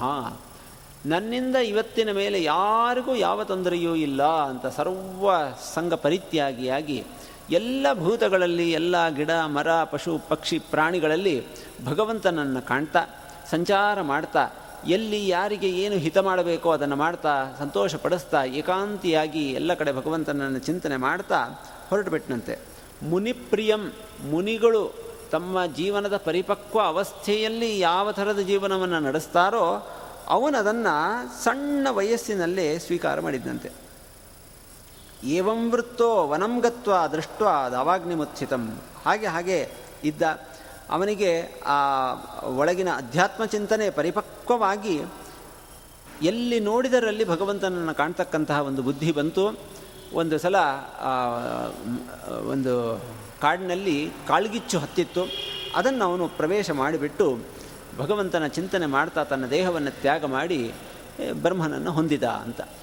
ಅಂದರೆ, ನಾವು ಅನೇಕ ಸಂದರ್ಭಗಳಲ್ಲಿ ಗೊತ್ತಿದ್ದು ಮಾಡಿದ ತಪ್ಪಿಗೂ ಸಹಿತ ಹೆಚ್ಚು ಪಶ್ಚಾತ್ತಾಪವನ್ನು ಅನುಭವಿಸೋದಿಲ್ಲ. ಕಾಲದ ಮೇಲೆ ಹಾಕ್ತೀವಿ, ಪರಿಸ್ಥಿತಿ ಮೇಲೆ ಹಾಕ್ತೀವಿ, ಇದಕ್ಕಿಂತ ಇನ್ನೆಷ್ಟು ಮಾಡಲಿಕ್ಕೆ ಸಾಧ್ಯ? ಏನೋ ಆದಷ್ಟು ಮಾಡೋದು. ಯಶೋರ್ಥಂ ಧರ್ಮ ಅಂತ ದ್ವಾದಶಸ್ಕಂಧದಲ್ಲಿ ಭಾಗವತ ಹೇಳುವಂತೆ, ನಮ್ಮ ಬುದ್ಧಿ ಎಷ್ಟು ಮಾಡಿದರೆ ಜನ ಮೆಚ್ಚುತ್ತಾರೋ ಅಷ್ಟು ಮಾಡಿದರೆ ಸಾಕು ಧರ್ಮ ಅಂತಿರುತ್ತೆ. ಹೀಗೆ ಬಹಳ ಕಲುಷಿತವಾದಂತಹ ಬುದ್ಧಿ ನಮ್ಮಲ್ಲಿ ಬೆಳೆದಿರುತ್ತೆ. ಅದರ ಒಂದು ಉನ್ನತ ಮಟ್ಟದ ಆದರ್ಶವನ್ನು ಈ ಪೃಷಧ್ರನ ಕಥೆಯ ರೂಪದಲ್ಲಿ ಭಾಗವತ ನಮ್ಮ ಕಣ್ಣೆದರಿಗೆ ಇದೆ. ಪಾಪಕ್ಕೆ ಹೆದರಬೇಕು, ಅದಕ್ಕೆ ಪ್ರಾಯಶ್ಚಿತ್ತವನ್ನು ಎಷ್ಟು ಸಾಧ್ಯ ಅಷ್ಟು ಮಾಡಿಕೊಳ್ಬೇಕು. ಕರ್ತವ್ಯದಿಂದ ವಿಮುಖರಾಗಬಾರದು. ಆ ಕ್ಷತ್ರಿಯ ಕರ್ತವ್ಯ ನನಗಿನ್ನು ಮಾಡಲಿಕ್ಕೆ ಆಗೋದಿಲ್ಲ ಅಂತಂದಾಗ ಅವನು ಆಯ್ಕೆ ಮಾಡಿಕೊಂಡಿದ್ದು ಆ ಅಧ್ಯಯನ ಮಾಡಿ ಕಂಡುಕೊಂಡಂತಹ ತತ್ವವನ್ನು ಜೀವನದಲ್ಲಿ ಅಳವಡಿಸಿಕೊಂಡು ಬ್ರಹ್ಮಪ್ರಾಪ್ತಿಗೆ ಬೇಕಾದಂತಹ ಸಾಧನೆಯನ್ನು ಅವನು ಮಾಡಿಕೊಂಡ ಅನ್ನುವಂತಹ ಕಥೆ. ಇನ್ನೊಂದು ಕಥೆ, ಮನುವಿನ ಮಕ್ಕಳು ಸೂರ್ಯವಂಶದವರು ಶರ್ಯಾತಿ ಅಂತ ಒಬ್ಬ ರಾಜ. ಇವನ ಕಥೆ ಬಹಳ ಸ್ವಾರಸ್ಯಕರವಾದದ್ದು. ಇದರಲ್ಲಿ ಅನೇಕ ಸಣ್ಣ ಪುಟ್ಟ ಸಣ್ಣ ಪುಟ್ಟ ಬದಲಾವಣೆಗಳು, ಕುತೂಹಲಗಳು ಇರತಕ್ಕಂತಹ ಬಹಳ ಸುಂದರವಾದಂತಹ ಕಥೆ. ಅವನು ಒಂದೊಂದು ಸಲ ತನ್ನ ಕುಟುಂಬದವರನ್ನು ಅವ್ರನ್ನೆಲ್ಲರನ್ನು ಕರ್ಕೊಂಡು ಹೀಗೆ ಪಿಕ್ನಿಕ್ ಥರ, ಅಲ್ಲಲ್ಲಲ್ಲಲ್ಲಿ ಹೋಗ್ತಕ್ಕಂತಹ ಕ್ರಮ. ಒಂದು ಸಲ ಅವನು ಪತ್ನಿ, ಪುತ್ರಿಯರು, ಮಕ್ಕಳು ಎಲ್ಲರ ಜೊತೆಗೆ ಚವನರ ಆಶ್ರಮಕ್ಕೆ ಹೋಗಿದ್ದಾನೆ. ಅಲ್ಲಿ ಚವನರು ತಪಸ್ಸಿನಲ್ಲಿದ್ದಾರೆ ಅಂತ ಗೊತ್ತಾಗಿದೆ, ಆದರೆ ಚವನ ಆಶ್ರಮದಲ್ಲಿ ಇರತಕ್ಕಂಥವರಿಗೆ ಆತಿಥ್ಯವನ್ನೆಲ್ಲ ನೀಡಿದ್ದಾರೆ. ರಾಜನ ಜೊತೆಗೂ ಬೇಕಾದಷ್ಟು ಜನ ಹೋಗಿರ್ತಾರೆ, ಅವರು ಬೇಕಾದಂತಹ ವ್ಯವಸ್ಥೆಯನ್ನು ಮಾಡ್ತಾ ಇರ್ತಾರೆ. ಅಲ್ಲೇ ಬಿಡಾರ ಹೂಡಿದ್ದಾರೆ. ರಾಜಪತ್, ರಾಜನ ಮಗಳು ಸುಕನ್ಯಾ ಅಂತ ಅವಳ ಹೆಸರು. ತನ್ನ ಗೆಳತಿಯರ ಜೊತೆಗೆ ಅಲ್ಲಿ ಇಲ್ಲಿಲ್ಲೆಲ್ಲ ಓಡಾಡ್ತಾ ಇದ್ದಾಳೆ. ಕಾಡಿನಲ್ಲಿ ಅನೇಕ ಥರದ ಗಿಡ, ಮರಗಳು. ಅಲ್ಲಿ ಒಂದು ಕಡೆ ಚವನರು ತಪಸ್ ಮಾಡ್ತಾ ಮಾಡ್ತಾ ಅವರ ಮೇಲೆ ಹುತ್ತ ಬೆಳೆದು ಬಿಟ್ಟಿದೆ. ಅದು ಇವರಿಗೆಲ್ಲ ಗೊತ್ತಾಗಿಲ್ಲ. ಆದರೆ ಕಣ್ಣು ಹೀಗೆ ಅಲಗಾಡ್ತಾ ಇರುತ್ತಾದ್ದರಿಂದ, ಕಣ್ಣು ಮುಚ್ಚಿದ್ರೂ ಕೂಡ, ಕಣ್ಣು ಅಲಗಾಡ್ತಾ ಇರೋದರಿಂದ ಆ ಭಾಗದಲ್ಲಿ ಹುತ್ತ ಬೆಳೆದಿರಲಿಲ್ಲ. ಒಂದು ಸಣ್ಣ ಭಾಗ. ಈ ಸುಕನ್ಯಾ ಅವಳಿಗೆ ಏನು ಅನ್ನಿಸ್ತೋ ಏನೋ, ಅಲ್ಲಿರ್ತಕ್ಕಂಥ ಒಂದು ಕಡ್ಡಿ ತೊಗೊಂಡು ಬಿಟ್ಟು ವಲ್ಮೀಕ ರಂಧ್ರೆ ದಧೃಷೆ ಖದ್ಯೋತಿ ಇವ ಜ್ಯೋತಿಷಿ, ಏನೋ ಇದೆಯಲ್ಲ ಇಲ್ಲಿ. ಒಂದೇನು ಬೆಳಕಿನ ಥರ ಅವಳಿಗೆ ಕಣ್ಣು ಕಾಣಿಸಿತು. ಅವಿದ್ಯತ್ ಮುಗ್ಧ ಭಾವೇನ ಹಾಕಿ ಚುಚ್ಚಿಬಿಟ್ಲು ಅದನ್ನು. ಏನಾದರೂ ತೂ ಗೀತು ಕಂಡ್ರೆ ಏನೋ ಹಾಕೋದು, ತೆಗೆಯೋದು, ಇದು ಮನುಷ್ಯ, ಮಕ್ಕಳ ಸ್ವಭಾವ. ಚುಚ್ಚಿದ್ಲು. ಅಲ್ಲಿಂದ ರಕ್ತ ಬಂತು. ಅದನ್ನು ನೋಡಿ ಹೆದರಿದ್ಲು ಅವಳು. ಆಗ ಅಲ್ಲಿಂದ ಬಂದುಬಿಟ್ಲು. ಯಾರಿಗೂ ಏನು ಹೇಳಲಿಲ್ಲ, ಏನಾಗಲಿಲ್ಲ. ಆದರೆ, ಅದರ ಪರಿಣಾಮ ತಕ್ಷಣ ಕಾಣಿಸ್ತು. ಅದು ಕೃತಯುಗ. ಕೃತಯುಗದಲ್ಲಿ ಇಂತಹ ಇವುಗಳು ಬಹಳ ಬೇಗ ತಮ್ಮ ಫಲವನ್ನು ಕೊಡ್ತವೆ. ಸ್ವಲ್ಪ ಹೊತ್ತು ಆದಮೇಲೆ ಅಲ್ಲಿರ್ತಕ್ಕಂತಹ ಎಲ್ಲ ಗಂಡಸರು, ಹೆಂಗಸರು, ಆ ಸೈನ್ಯದಲ್ಲಿದ್ದಂತಹ ಕುದುರೆ, ಆನೆ ಪ್ರತಿಯೊಂದು ಪ್ರಾಣಿಗೂ ಮೂತ್ರ ಕಟ್ಕೊಂಡ್ಬಿಟ್ಟಿದೆ. ಮಲಮೂತ್ರ ನಿರೋಧ ಆಗಿ ಹೋಗಿದೆ. ಎಲ್ಲ ತುಂಬಿಕೊಂಡಿದೆ, ಹೊರಗೆ ಹಾಕಬೇಕು ಅಂತ ಅಂದ್ಕೊಳ್ತಾರೆ ಆದರೆ ಯಾರಿಗೂ ಮೂತ್ರವನ್ನು ಹೊರಗೆ ಹಾಕ್ಲಿಕ್ಕೆ ಆಗ್ತಾ ಇಲ್ಲ. ಇದು ಒಬ್ಬರಿಬ್ಬರಿಗಲ್ಲ, ಅನೇಕ ಜನರಿಗೆ ಆದ ಕೂಡಲೇ ತಕ್ಷಣ ರಾಜನಿಗೆ ಏನೋ ಅಪರಾಧ ಆಗಿದೆ ಅಂತ ಎಲ್ಲರನ್ನು ಕರೆಸಿ ಹೇಳಿ, ಇದು ಸಾಮಾನ್ಯವಾದಂತಹ ಸ್ಥಳ ಅಲ್ಲ, ಬ್ರಹ್ಮರ್ಷಿಗಳು ವಾಸ ಮಾಡತಕ್ಕಂತಹ ಪವಿತ್ರವಾದ ಸ್ಥಳ, ಯಾರಿಂದಲೋ ಏನೋ ಅಪರಾಧ ಆಗಿದೆ, ಅದಕ್ಕೆ ನಮ್ಮ ಎಚ್ಚರಿಕೆಗೋಸ್ಕರ ಹೀಗೆ ನಡೆದಿದೆ, ತಿಳಿಸಿ ಅಂತಂದಾಗ ಸುಕನ್ಯಾ ಹೆದರ್ಕೊಂಡು ಹೇಳಿದ್ಲು. ಸುಕನ್ಯಾ ಪ್ರಾಹ ಪಿತರಂ ಭೀತ. ಕಿಂಚಿತ್ ಕೃತಮ್ಮಯ ನಾನು ಏನೋ ಮಾಡಿದೆ. ದ್ವೇ ಜ್ಯೋತಿಷಿ ಅಜಾನಂತ್ಯ. ನಿರ್ಭಿಣ್ಣೆ ಕಂಟಕೇನ ಮೇ. ತೇ. ಒಂದು ಮುಳ್ಳು ತಗೊಂಡು, ಒಂದು ಚೂಪಾದಂಥ ವಸ್ತುವನ್ನು ತಗೊಂಡು ಹೀಗೆ ಮಾಡಿದ್ದೇನೆ ಅಂತ ಹೇಳಿದಾಗ ಅವರು ಅದನ್ನೆಲ್ಲ ವಿಚಾರಿಸಿ ನೋಡಿದರೂ ಹೆದರಿಕೆ ಆಯಿತು. ಅಲ್ಲಿ ಸಾಕ್ಷಾತ್ ಚವನರಿದ್ದಾರೆ ಅಂತ. ಆಗ ಅವನು ಹೋಗಿ ಆ ಹುತ್ತವನ್ನು ತೆಗೆಸಿ ಆ ಚವನರನ್ನು ತಪಸ್ಸಿನಿಂದ ಎಬ್ಬಿಸಿ ಅವರನ್ನು ಸಂತೋಷಪಡಿಸಿ ಮಾತುಗಳಿಂದ ಕ್ಷಮೆ ಕೇಳಿ, ನೀವು ಬೇ, ನೀವು ಕೇಳಿದ್ದನ್ನು ಮಾಡ್ತೇನೆ ನಾನು. ಹೀಗೆ ನನ್ನ ಮಗಳು ಗೊತ್ತಿಲ್ಲದೆ ಮಾಡಿದ್ದಾಳೆ, ಕ್ಷಮಿಸಬೇಕು. ನಿಮ್ಮ ತಪಸ್ಸಿನ ಪ್ರಭಾವದಿಂದ ನಮ್ಮ ಇಡೀ ರಾಜ್ಯದ ಮೇಲೆ ಇದರಿಂದ ತೊಂದರೆ ಆಗುತ್ತೆ. ದಯವಿಟ್ಟು ತಾವು ಶಾಂತರಾಗಬೇಕು ಅಂತೆಲ್ಲ ಕೇಳಿಕೊಂಡಾಗ ಆ ರಾಜನ ಪ್ರಾಮಾಣಿಕತೆ ಅದನ್ನೆಲ್ಲ ನೋಡಿ ಅವ್ರಿಗೇನು ಉದ್ದೇಶ ಇರಲಿಲ್ಲ. ಅವರ ತಪಸ್ಸಿನ ಪ್ರಭಾವದಿಂದ ದೇವತೆಗಳೇ ಆ ಕೆಲಸ ಮಾಡಿಬಿಟ್ಟಿದ್ದರಾದ್ದರಿಂದ ಅವರು ಮುನಿಗಳು ಶಾಂತಿಪ್ರಿಯರು. ಆದರೆ ಅವರಿಗೆ ಆ ಸಂದರ್ಭದಲ್ಲಿ ರಾಜನ ಮಗಳನ್ನು ನೋಡಿ ಅವರ ಒಳಗಿದ್ದಂತಹ ಒಂದು ಆಸೆ ಜಾಗೃತವಾಗಿ ಅವರೇನು ಹೇಳಿದರು? ಆಯಿತು, ನಾನು ಕ್ಷಮಿಸ್ತೇನೆ, ನಿನ್ನ ಮಗಳನ್ನು ನನಗೆ ಮದುವೆ ಮಾಡಿಕೊಡು ಅಂತ ಕೇಳಿದೆ ಬಹಳ ಎಂಥೆಂಥ ಎಂಥ ಕಥೆ ಅಂತಂದರೆ ಅಂಥ ತಪಸ್ಸಲ್ಲಿದ್ದಂಥ ಚಮನರಿಗೆ ಅಂಥ ಪ್ರೇರಣೆಯಾಗಿದೆ. ಇವಳನ್ನು ಮದುವೆ ಆಗಬೇಕು ಅಂತ. ಅವರು ಹಣ್ಣು ಹಣ್ಣು ಮುದುಕರು. ಇವಳು ಇನ್ನೂ ತಾರುಣ್ಯಕ್ಕೆ ಕಾಲಿಡಬೇಕಾದಂತಹ ಕನ್ಯೆ. ಆದರೆ ರಾಜ ಒಪ್ಪಿದ. ಯಾಕೆ ಅಂತಂದರೆ ರಾಜ್ಯಕ್ಕೆ ಒಳ್ಳೆಯದಾಗತ್ತೆ ಅದಕ್ಕೋಸ್ಕರ ರಾಜಮನೆತನದವರು ತ್ಯಾಗಗಳನ್ನು ಮಾಡಬೇಕು ಅಂತ ತಿಳ್ಕೊಂಡು ಅವಳನ್ನು ಮದುವೆ ಮಾಡಿ ಕೊಟ್ಟು ತಾನು ತನ್ನ ರಾಜಧಾನಿಗೆ ಹಿಂತಿರುಗಿದ್ದಾನೆ. ಸುಕನ್ಯೆ ಕೂಡ ತನಗೆ ಒದಗಿ ಬಂದಂತಹ ಜೀವನವನ್ನು ಸ್ವೀಕಾರ ಮಾಡಿ ಆ ಆಶ್ರಮದಲ್ಲಿದ್ದು ಚವನರಿಗೆ ಬೇಕಾದಂತಹ ಸೇವೆಯನ್ನು ಮಾಡೋದು. ಅವರ ದಿನನಿತ್ಯದ ಅವರ ಸಾಧನೆಗೆ ಬೇಕಾದಂತಹ ಸೇವೆಯನ್ನು ಸೇವೆ ಅಂದರೆ ಅದಕ್ಕೆಲ್ಲ ಅನುಕೂಲವನ್ನು ಮಾಡಿಕೊಡೋದು. ಅದರಿಂದಲೇ ಅವಳು ಪುಣ್ಯವನ್ನು ಗಳಿಸ್ತಕ್ಕಂಥವಳು. ಹೀಗೆ ಸುಕನ್ಯಾ ಚವನಂ ಪ್ರಾಪ್ಯ ಪತಿಂ ಪರಮ ಕೋಪನಂ ಪ್ರೀಣಯಾಮಾಸ ಚಿತ್ತಜ್ಞ ಅಪ್ರಮತ್ತ ಅನುವೃತ್ತಿಭಿ ಅವರು ಸ್ವಲ್ಪ ಸಿಟ್ಟು ಮಾಡ್ಕೊಳ್ಳೋ ಸ್ವಭಾವದವರು. ಶಕ್ತಿ ಕಡಿಮೆ ಇದ್ದಾಗ ಸ್ವಲ್ಪ ಸಿಟ್ಟು ಜಾಸ್ತಿ ಬರ್ತಾ ಇರ್ತದೆ. ಅವರಿಗೆ, ಅವ್ರಿಗೇನು ಬೇಕು, ಯಾವಾಗ ಏನು ಬೇಕಾಗುತ್ತೆ ಎಲ್ಲವನ್ನು ಅರ್ಥ ಮಾಡಿಕೊಂಡು ಒಂದು ಸ್ವಲ್ಪವೂ ಅದನ್ನು ತಪ್ಪಿಸದೆ ಕಾಲ ಕಾಲಕ್ಕೆ ಅದನ್ನೆಲ್ಲ ಮಾಡ್ತಾ ಮಾಡ್ತಾ ಮಾಡ್ತಾ ಅವರ ಮನಸ್ಸನ್ನು ಅವಳು ಗೆದ್ದಳು ತನ್ನ ನಡತೆಯಿಂದ. ಅವ್ರಿಗೂ ಕೂಡ ಮನಸ್ಸಿನಲ್ಲಿ ಇತ್ತು. ಇಂಥ ಒಬ್ಬ ಯುವತಿಯನ್ನು ನಾನು ಮದುವೆಯಾಗಿದ್ದೇನೆ, ನನ್ನಿಂದ ಇವಳಿಗೆ ಸುಖ ಇಲ್ಲ ಅಂತ ಅವ್ರಿಗೂ ಇತ್ತು. ಇದಕ್ಕೆ ಪರಿಹಾರ ಆಗ್ತಕ್ಕಂಥ ಒಂದು ಸಂದರ್ಭ ಒದಗಿ ಬಂತು. ಅವರ ಆಶ್ರಮಕ್ಕೆ ಅಶ್ವಿನಿ ದೇವತೆಗಳು ಬಂದರು. ಅವರು ಸಾಮಾನ್ಯರಾದವರಲ್ಲ, ವೇದ ಪ್ರತಿಪಾದ್ಯರು, ದೇವತೆಗಳಿಗೆ ವೈದ್ಯರಾದವರು. ಆ ಬಹಳ ವಿಲಕ್ಷಣವಾದಂತಹ ವೈದ್ಯ ಪದ್ಧತಿಯನ್ನು ಬಲ್ಲವರು. ಅವರು ಬಂದು ಆಶ್ರಮದಲ್ಲಿ ಇದ್ದಾಗ ಅವರಿಗೆ ಅತಿಥಿ ಸತ್ಕಾರಾದಿಗಳನ್ನು ಮಾಡಿ, ಅವರಿಗೆ ಚವನರು ಒಂದು ಮಾತು ಹೇಳಿದರು. ನನ್ನಿಂದ ನಿಮಗೊಂದು ಲಾಭ ಆಗುತ್ತೆ, ನಿಮ್ಮಿಂದ ನನಗೊಂದು ಲಾಭ ಆಗಬೇಕು. ಮೊದಲು ನನ್ನಿಂದ ನಿಮಗೇನು ಲಾಭ ಅಂತ ಹೇಳ್ತೀನಿ. ಗ್ರಹಂ ಗೃಹೀಷ್ಯೆ ಸೋಮಸ್ಯ, ಯಜ್ಞೇ ವಾ, ವಾಂ ಅಪಿ ಅಸೋಮಯೋಹೋ. ಯಜ್ಞದಲ್ಲಿ ಅವರಿಗೆ ಆಹುತಿ ಭಾಗ ಇರಲಿಲ್ಲ, ಅಶ್ವಿನಿ ದೇವತೆಗಳಿಗೆ ಅಲ್ಲಿಯ ತನಕ. ಅದರಿಂದ ಅವರು ಹೇಳಿದರು, ನಾನು ಈ ಯಜ್ಞದಲ್ಲಿ ನಿಮಗೆ ಸೋಮಾಹುತಿ ಸಿಗೋ ಥರ ಮಾಡ್ತೀನಿ. ಅದೊಂದು ದೊಡ್ಡ ಹೆಗ್ಗಳಿಕೆ ಅಶ್ವಿನಿ ದೇವತೆಗಳಿಗೆ, ಒಂದು ದೊಡ್ಡ ಲಾಭ ಆಗತ್ತೆ. ಅದಕ್ಕೆ ಪ್ರತಿಯಾಗಿ ನೀವು ನನಗೆ ಕ್ರಿಯತಾಮೇ ವಯೋರೂಪಂ ಪ್ರಮದಾನಾಂ ಯದೀಪ್ಸಿತಂ. ಆ ಹೆಣ್ಣು ಮಕ್ಕಳಿಗೆ ತುಂಬ ಪ್ರಿಯವಾಗುವಂತಹ ರೂಪವನ್ನು ನನಗೆ ನೀವು ಕೊಡಬೇಕು ಅಂತ ಕೇಳಿಕೊಂಡ್ರು. ಇದಕ್ಕೆ ಅಶ್ವಿನಿ ದೇವತೆಗಳು ಒಪ್ಪಿ ಇಲ್ಲೊಂದು ಸರೋವರ ಇದೆ. ಇದು ಸಿದ್ಧರ ನಿರ್ಮಾಣ ಮಾಡಿರ್ತಕ್ಕಂತಹ ಸರೋವರ. ಅದಕ್ಕೆ ಏನು ಬೇಕು ಅಂಥದ್ದನ್ನು ಮಾಡಿದ್ದಾರೆ ಅಂತ ನಾವು ಪುರಾಣಾಂತರಗಳನ್ನು ತಿಳ್ಕೊಳ್ಬೇಕು. ಅದರಲ್ಲೇನೋ ಔಷಧಿ ವನಸ್ಪತಿಗಳನ್ನೆಲ್ಲ ಹಾಕಿ.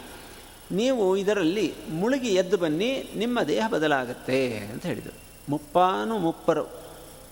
ಚರ್ಮ ಎಲ್ಲ ಸುಕ್ಕುಗಟ್ಟಿದೆ, ಕೂದಲೊಂಥರಾಗಿದೆ, ಇಳಿದು ಬಿಟ್ಟಿದ್ದಾರೆ. ತಪಸ್ಸಿನಿಂದ ಕೃಷರು ಸರಿಯಾಗಿ ಅವರು ಅನೇಕ ದಶ ದಶಕಗಳ ಕಾಲ ಆಹಾರವನ್ನು ಸರಿಯಾಗಿ ಸ್ವೀಕಾರ ಮಾಡದೇ ಇದ್ದಂತಹ ಚಮನರ ದೇಹ ಹೇಗಿರಬಹುದು? ಅಂಥದ್ದು ಅವರು ಆ ಸರೋವರದಲ್ಲಿ ಮುಳುಗಿದ್ದಾರೆ. ಅವರ ಜೊತೆಗೆ ಅಶ್ವಿನಿ ದೇವತೆಗಳು ಮುಳುಗಿದರು ಸುಕನ್ಯಾ ಇದನ್ನೆಲ್ಲ ನೋಡ್ತಾ ಇದ್ದಾಳೆ. ಬಹಳ ಕುತೂಹಲದಿಂದ ಮೂರು ಜನ ಯುವಕರು ಎದ್ದು ನಿಂತಿದ್ದಾರೆ. ಮುಳುಗಬೇಕಾದರೆ ಇಬ್ಬರು ದೇವತೆಗಳು, ಒಬ್ಬ ಮುದುಕರು. ಏಳಬೇಕಾದರೆ ಮೂರು ಜನ ಗುರುತೇ ಸಿಗದೇ ಇರತಕ್ಕಂತಹ ಯುವಕರು. ಅಶ್ವಿನಿ ದೇವತೆಗಳು ತಮ್ಮ ರೂಪವನ್ನು ಸ್ವಲ್ಪ ಬದಲು ಮಾಡಿಕೊಂಡಿದ್ದಾರೆ. ಚವನರದ್ದು ರೂಪ ಪೂರ್ಣವಾಗಿ ಬದಲಾಗಿಬಿಟ್ಟಿದೆ.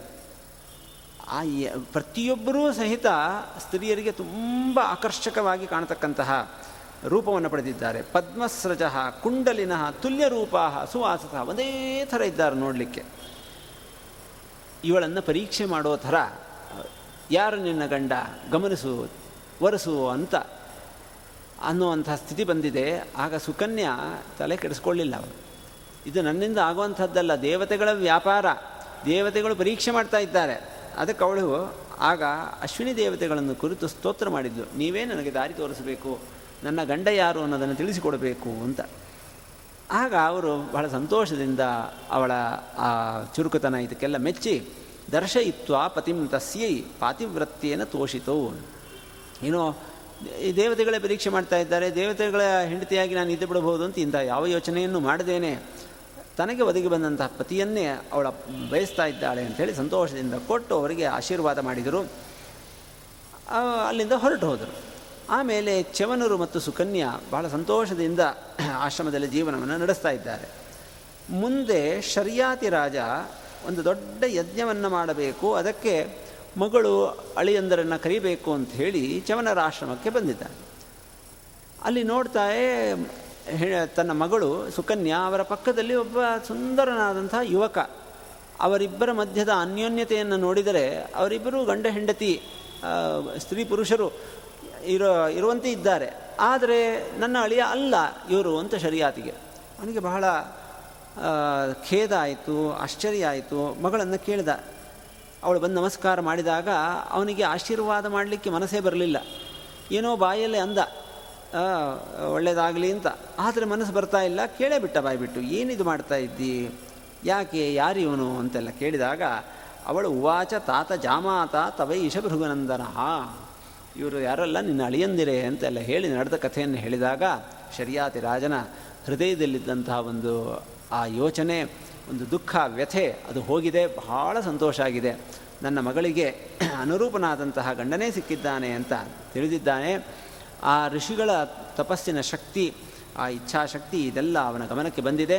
ಅವರನ್ನು ತಾನು ನಡೆಸ್ತಾ ಇದ್ದಂತಹ ಆ ಹೋಮಕ್ಕೆ ಕರೆದು ಅಲ್ಲಿ ಅವರನ್ನು ಅಧ್ವರಿಯು ಪ್ರಧಾನ ಪುರೋಹಿತರನ್ನಾಗಿ ಸ್ವೀಕಾರ ಮಾಡಿದ್ದಾನೆ. ಅವರು ತಮ್ಮ ಆ ಮಾತಿನಂತೆ ಅವತ್ತಿನ ಯಾಗದಲ್ಲಿ ಅಶ್ವಿನಿ ದೇವತೆಗಳಿಗೆ ಆಹುತಿಯನ್ನು ಕೊಟ್ಟಿದ್ದಾರೆ. ಅಲ್ಲಿ ತನಕ ಇರಲಿಲ್ಲಂತೆ. ಯಾಕೆ ಅಂದರೆ ಭಿಷಜವು ಇತಿ ಯತ್ಪೂರ್ವಂ ಸೋಮಾಹುತ್ಯ ಬಹಿಷ್ಕೃತವು. ಅವರು ವೈದ್ಯರು ಅನ್ನೋ ಕಾರಣಕ್ಕೆ ಅವರನ್ನ ಸ್ವಲ್ಪ ದೂರ ಇಟ್ಟಿದ್ದರಂತೆ.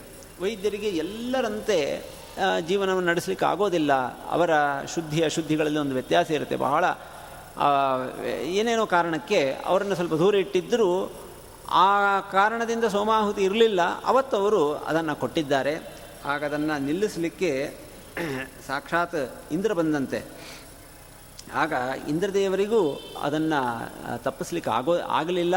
ಆ ಥರ ಚವನರು ಅದನ್ನು ಮಾಡಿದ್ದಾರೆ. ಅದಕ್ಕೆ ಇವತ್ತಿಗೂ ಚವನಪ್ರಾಶ್ ಅಂತ ಕರೀತಾರೆ. ಅದು ಅವತ್ತು ಏನು ಮಾಡಿದ್ರು ಅಶ್ವಿನಿ ದೇವತೆಗಳು ನಮಗೆ ಊಹೆ ಕೂಡ ಮಾಡ್ಕೊಳ್ಳಿಕ್ಕೆ ಸಾಧ್ಯ ಇಲ್ಲ. ಆದರೆ ಆ ಏನು ಆಯುರ್ವೇದ ಗ್ರಂಥಗಳಲ್ಲಿ ಈ ಚಮನರ ಉದ್ಧಾರಕ್ಕೆ ಅವರ ದೇಹ ಪರಿವರ್ತನೆಗೆ ಕಾರಣವಾದಂಥ ಗಿಡಮೂಲಿಕೆಗಳು ಅಂತ ಹೇಳ್ಕೊಂಡು ಬಂದಿರುವಂಥದ್ದಿದೆ ಅವುಗಳನ್ನು ಬಳಸಿ ಇವತ್ತು ಮಾಡಿರತಕ್ಕಂತಹ ಈ ಒಂದು ಪ್ರಾಶ, ಅದನ್ನು ತಗೊಂಡರೂ ಕೂಡ ದೇಹಕ್ಕೆ ಒಳ್ಳೆ ಪುಷ್ಟಿ ಬರುತ್ತೆ ಅನ್ನೋದು ಆಯುರ್ವೇದ ಗ್ರಂಥಗಳಲ್ಲಿ ಸಿದ್ಧವಾಗಿದೆ. ಹೀಗೆ ರಾಜರ ಕಥೆ, ಅದರ ಜೊತೆಗೆ ಆ ತಪಸ್ಸಿನ ಕಥೆ, ಇದೆಲ್ಲವೂ ಮೇಳವೀಸಿರತಕ್ಕಂತಹ ಒಂದು ಸಂದೇಶ, ಸಂದೇಶಪೂರ್ಣವಾದಂತಹ ಕಥೆ ಇಲ್ಲಿದೆ. ಈ ಕಥೆಯನ್ನು ನೆನಪು ಮಾಡಿಕೊಂಡು ಊಟ ಆದ ಮೇಲೆ ಕಣ್ಣಿಗೆ ಹೆಬ್ಬೆರಳಿನಿಂದ ಒಂದು ಹನಿ ನೀರನ್ನು ಹಾಕ್ಕೊಳ್ಬೇಕು ಅಂತ ಧರ್ಮಶಾಸ್ತ್ರ ಹೇಳುತ್ತೆ. ಶರ್ಯಾತಿಂಚ ಸುಕನ್ಯಾಂಚ ಚವನಂಚೇಂದ್ರಮಶ್ವಿನೋ ಅಂತ. ಇಂದ್ರ, ಅಶ್ವಿನಿ ಈ ಕಥೆಯಲ್ಲಿ ಬರತಕ್ಕಂಥ ಎಲ್ಲ ಪ್ರಧಾನ ಪಾತ್ರಗಳನ್ನು ನೆನೆಸಿಕೊಂಡು ಭೋಜನಾಂತದಲ್ಲಿ ಹಾಕ್ಕೊಂಡ್ರೆ ತಸ್ಯ ಚಕ್ಷು ನರಿಷ್ಯತಿ, ಅವನ ಕಣ್ಣು ಉಜ್ವಲವಾಗಿರ್ತವೆ ಅನ್ನುವಂಥ ಒಂದು ಮಾತು ಬಂದಿದೆ. ಇದರ ಬಗ್ಗೆ ಹೆಚ್ಚಿನ ಸಂಶೋಧನೆಗಳು ನಡಿಬೇಕು. ಯಾಕೆ? ಏನು ಭೋಜನಾಂತದಲ್ಲಿ ಕಣ್ಣಿಗೆ ನೀರು ಹಾಕ್ಕೊಳ್ಳೋದಕ್ಕೆ ಇದಕ್ಕೆ ಏನು ಸಂಬಂಧ? ಒಂದು ಸಲ ನಾನೊಬ್ಬ ನೇತ್ರ ತಜ್ಞರನ್ನು ಕೇಳಿದ್ದೆ. ಅವರು ಇಂಥದ್ರ ಕಡೆ ಏನು ಗಮನ ವಹಿಸಿಲ್ಲ ಅಂತ ಹೇಳಿದ್ದಾರೆ. ಗೊತ್ತಿಲ್ಲ ಯಾರಾದರೂ ಅದರ ಬಗ್ಗೆ ವಿಶೇಷವಾಗಿ ಸಂಶೋಧನೆ ನಡೆಸೋದಾದರೆ ನಡೆಸಬಹುದು. ಮತ್ತೊಬ್ಬ ನಾಭಾಗ ಅನ್ನುವಂತಹ ಒಬ್ಬ ರಾಜನ ಕಥೆ ಹೇಳಿದ್ದಾರೆ. ಅವನು ಅವರ ಐದಾರು ಜನ ಅಣ್ಣ ತಮ್ಮಂದಿರು, ಇವನು ಸಣ್ಣ ವಯಸ್ಸಿನಲ್ಲಿ ಜ್ಞಾನಿ ಬ್ರಹ್ಮಚಾರಿಯಾಗಿ ಅವನು ಸಂಚಾರಕ್ಕೆ ಹೊರಟುಬಿಟ್ಟ. ಒಂದೇ ಊರಿನಲ್ಲಿದ್ದು ತನ್ನ ಕರ್ತವ್ಯಗಳನ್ನು, ತಂದೆಗೆ ಸಹಾಯಕನಾಗಿ ಇರೋದು, ಇಂಥ ಕೆಲಸವನ್ನು ಅವನು ಮಾಡಲಿಲ್ಲ. ಎಲ್ಲ ಕಡೆ ಹೋಗಿಬಿಟ್ಟ. ಅವರ ತಂದೆ ನಿವೃತ್ತಿ ಪಡೆಯುವಂತಹ ವಯಸ್ಸು ಬಂದು ಆಸ್ತಿಯನ್ನು ವಿಭಾಗ ಮಾಡುವಂತಹ ಸಂದರ್ಭ ಬಂದಾಗ ಅವನ ಹತ್ತಿರದಲ್ಲಿ ಇರಲಿಲ್ಲ. ಎಲ್ಲರೂ ಏನು ತಿಳ್ಕೊಂಡ್ರು, ಇವನು ವಿರಕ್ತನಾಗಿದ್ದಾನೆ, ಇವನಿಗೆ ಜೀವನದಲ್ಲಿ ಈ ಆಸ್ತಿ ಗೀಸ್ತಿ ಎಲ್ಲ ಬೇಕಾಗಿಲ್ಲ ಅಂತ ತಿಳ್ಕೊಂಡು ಇರೋ ಆಸ್ತಿಯನ್ನು ಇರೋರು ಎಲ್ಲ ಹಂಚಿಕೊಂಡ್ಬಿಟ್ಟು ಇದ್ದುಬಿಟ್ರು ಆಮೇಲೆ ಇವನು ಬಂದ.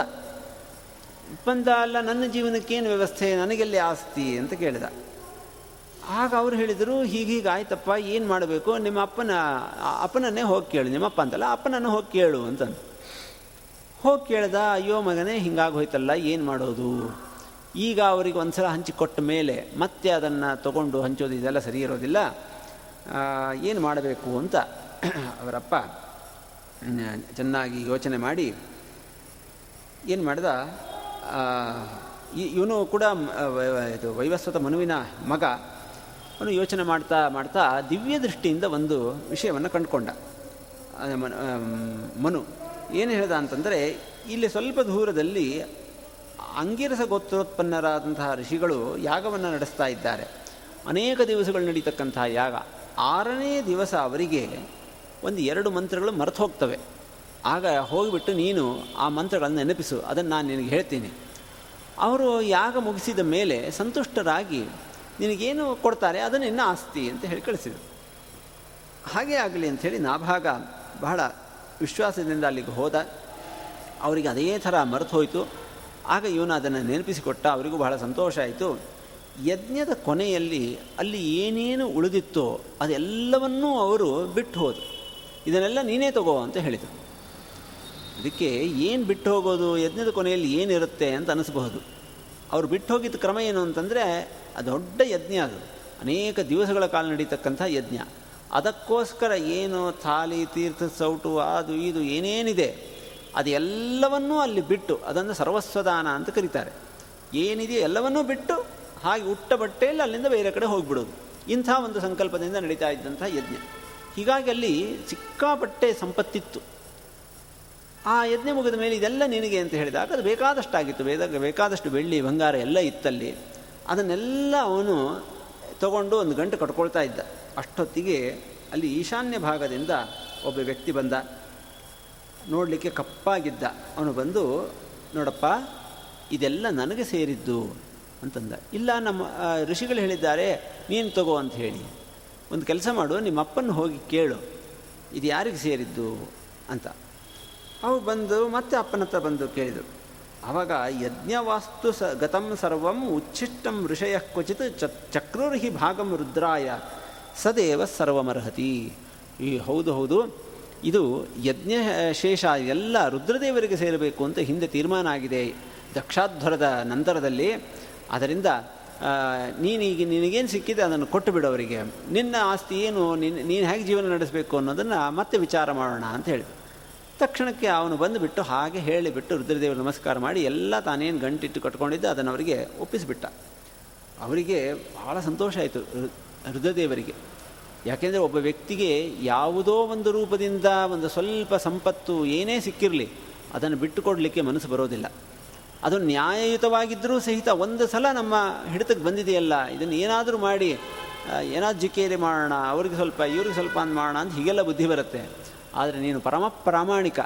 ನನ್ನ ಒಂದು ಮಾತನ್ನು ಕೇಳಿ ನಿಮ್ಮ ಅಪ್ಪನ ಹತ್ರ ಹೋಗಿ ಕೇಳಿ. ನಿಮ್ಮ ಅಪ್ಪ ಏನು ಹೇಳಿದ ಅದನ್ನು ಬಂದು ಇಲ್ಲಿ ಮತ್ತೆ ಸುಳ್ಳು ಹೇಳಿದೇನೆ. ಅದನ್ನು ಯಥಾವತ್ತಾಗಿ ಹೇಳಿದ್ದಲ್ಲದೇನೆ. ನಿನ್ನದು ಅಂತ ನೀನು ತಿಳ್ಕೊಂಡಂಥ ಇಷ್ಟು ದೊಡ್ಡ ಸಂಪತ್ತನ್ನು ನನಗೆ ಮುಕ್ತವಾಗಿ ಕೊಡ್ತಾ ಇದ್ದೆ ನಿನ್ನ ಪ್ರಾಮಾಣಿಕತೆ, ನಿನ್ನ ಧರ್ಮನಿಷ್ಠೆಗೆ ನಾನು ಮೆಚ್ಚಿದ್ದೇನೆ ಅಂತ ರುದ್ರದೇವರು ಹೇಳಿ, ದದಾಮಿತೆ ಮಂತ್ರದೃಶೋಜ್ಞಾನಂ ಬ್ರಹ್ಮ ಸನಾತನಂ. ನಿನ್ನ ಈ ಯೋಗ್ಯತೆ ಇದು ಸಾಮಾನ್ಯವಾದದ್ದಲ್ಲ. ನಿನಗೆ ಜೀವನದಲ್ಲಿ ಒಳ್ಳೆ ಋಷಿ ಮುನಿಗಳಿಗೆ ಸಿಗತಕ್ಕಂತಹ ಜ್ಞಾನ ಸಿಗಲಿ ಅಂಥೇಳಿ ಆಶೀರ್ವಾದ ಮಾಡಿದ್ದಾರೆ. ಪ್ರಾಮಾಣಿಕತೆಯ ಫಲ ಏನು? ಭಾರತೀಯ ಸಂಸ್ಕೃತಿ ಪ್ರಾಮಾಣಿಕತೆ, ಅದನ್ನು ಪ್ರಾಮಾಣಿಕ ಶಬ್ದ ಹೇಳ ಆರ್ಜವ ಅಂತ ಹೇಳ್ತಾರೆ.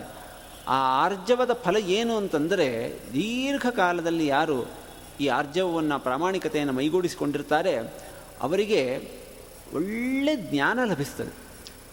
ಮೋಸ, ವಂಚನೆ, ಕಪಟ, ಸುಳ್ಳು, ಇದನ್ನೆಲ್ಲ ದಾರಿ ಮಾಡಿಕೊಂಡು ಜೀವನದಲ್ಲಿ ಜಮ್ಮಂತ ಇದ್ದಾರೆ ಅಂತ ಅನಿಸ್ಬಹುದು.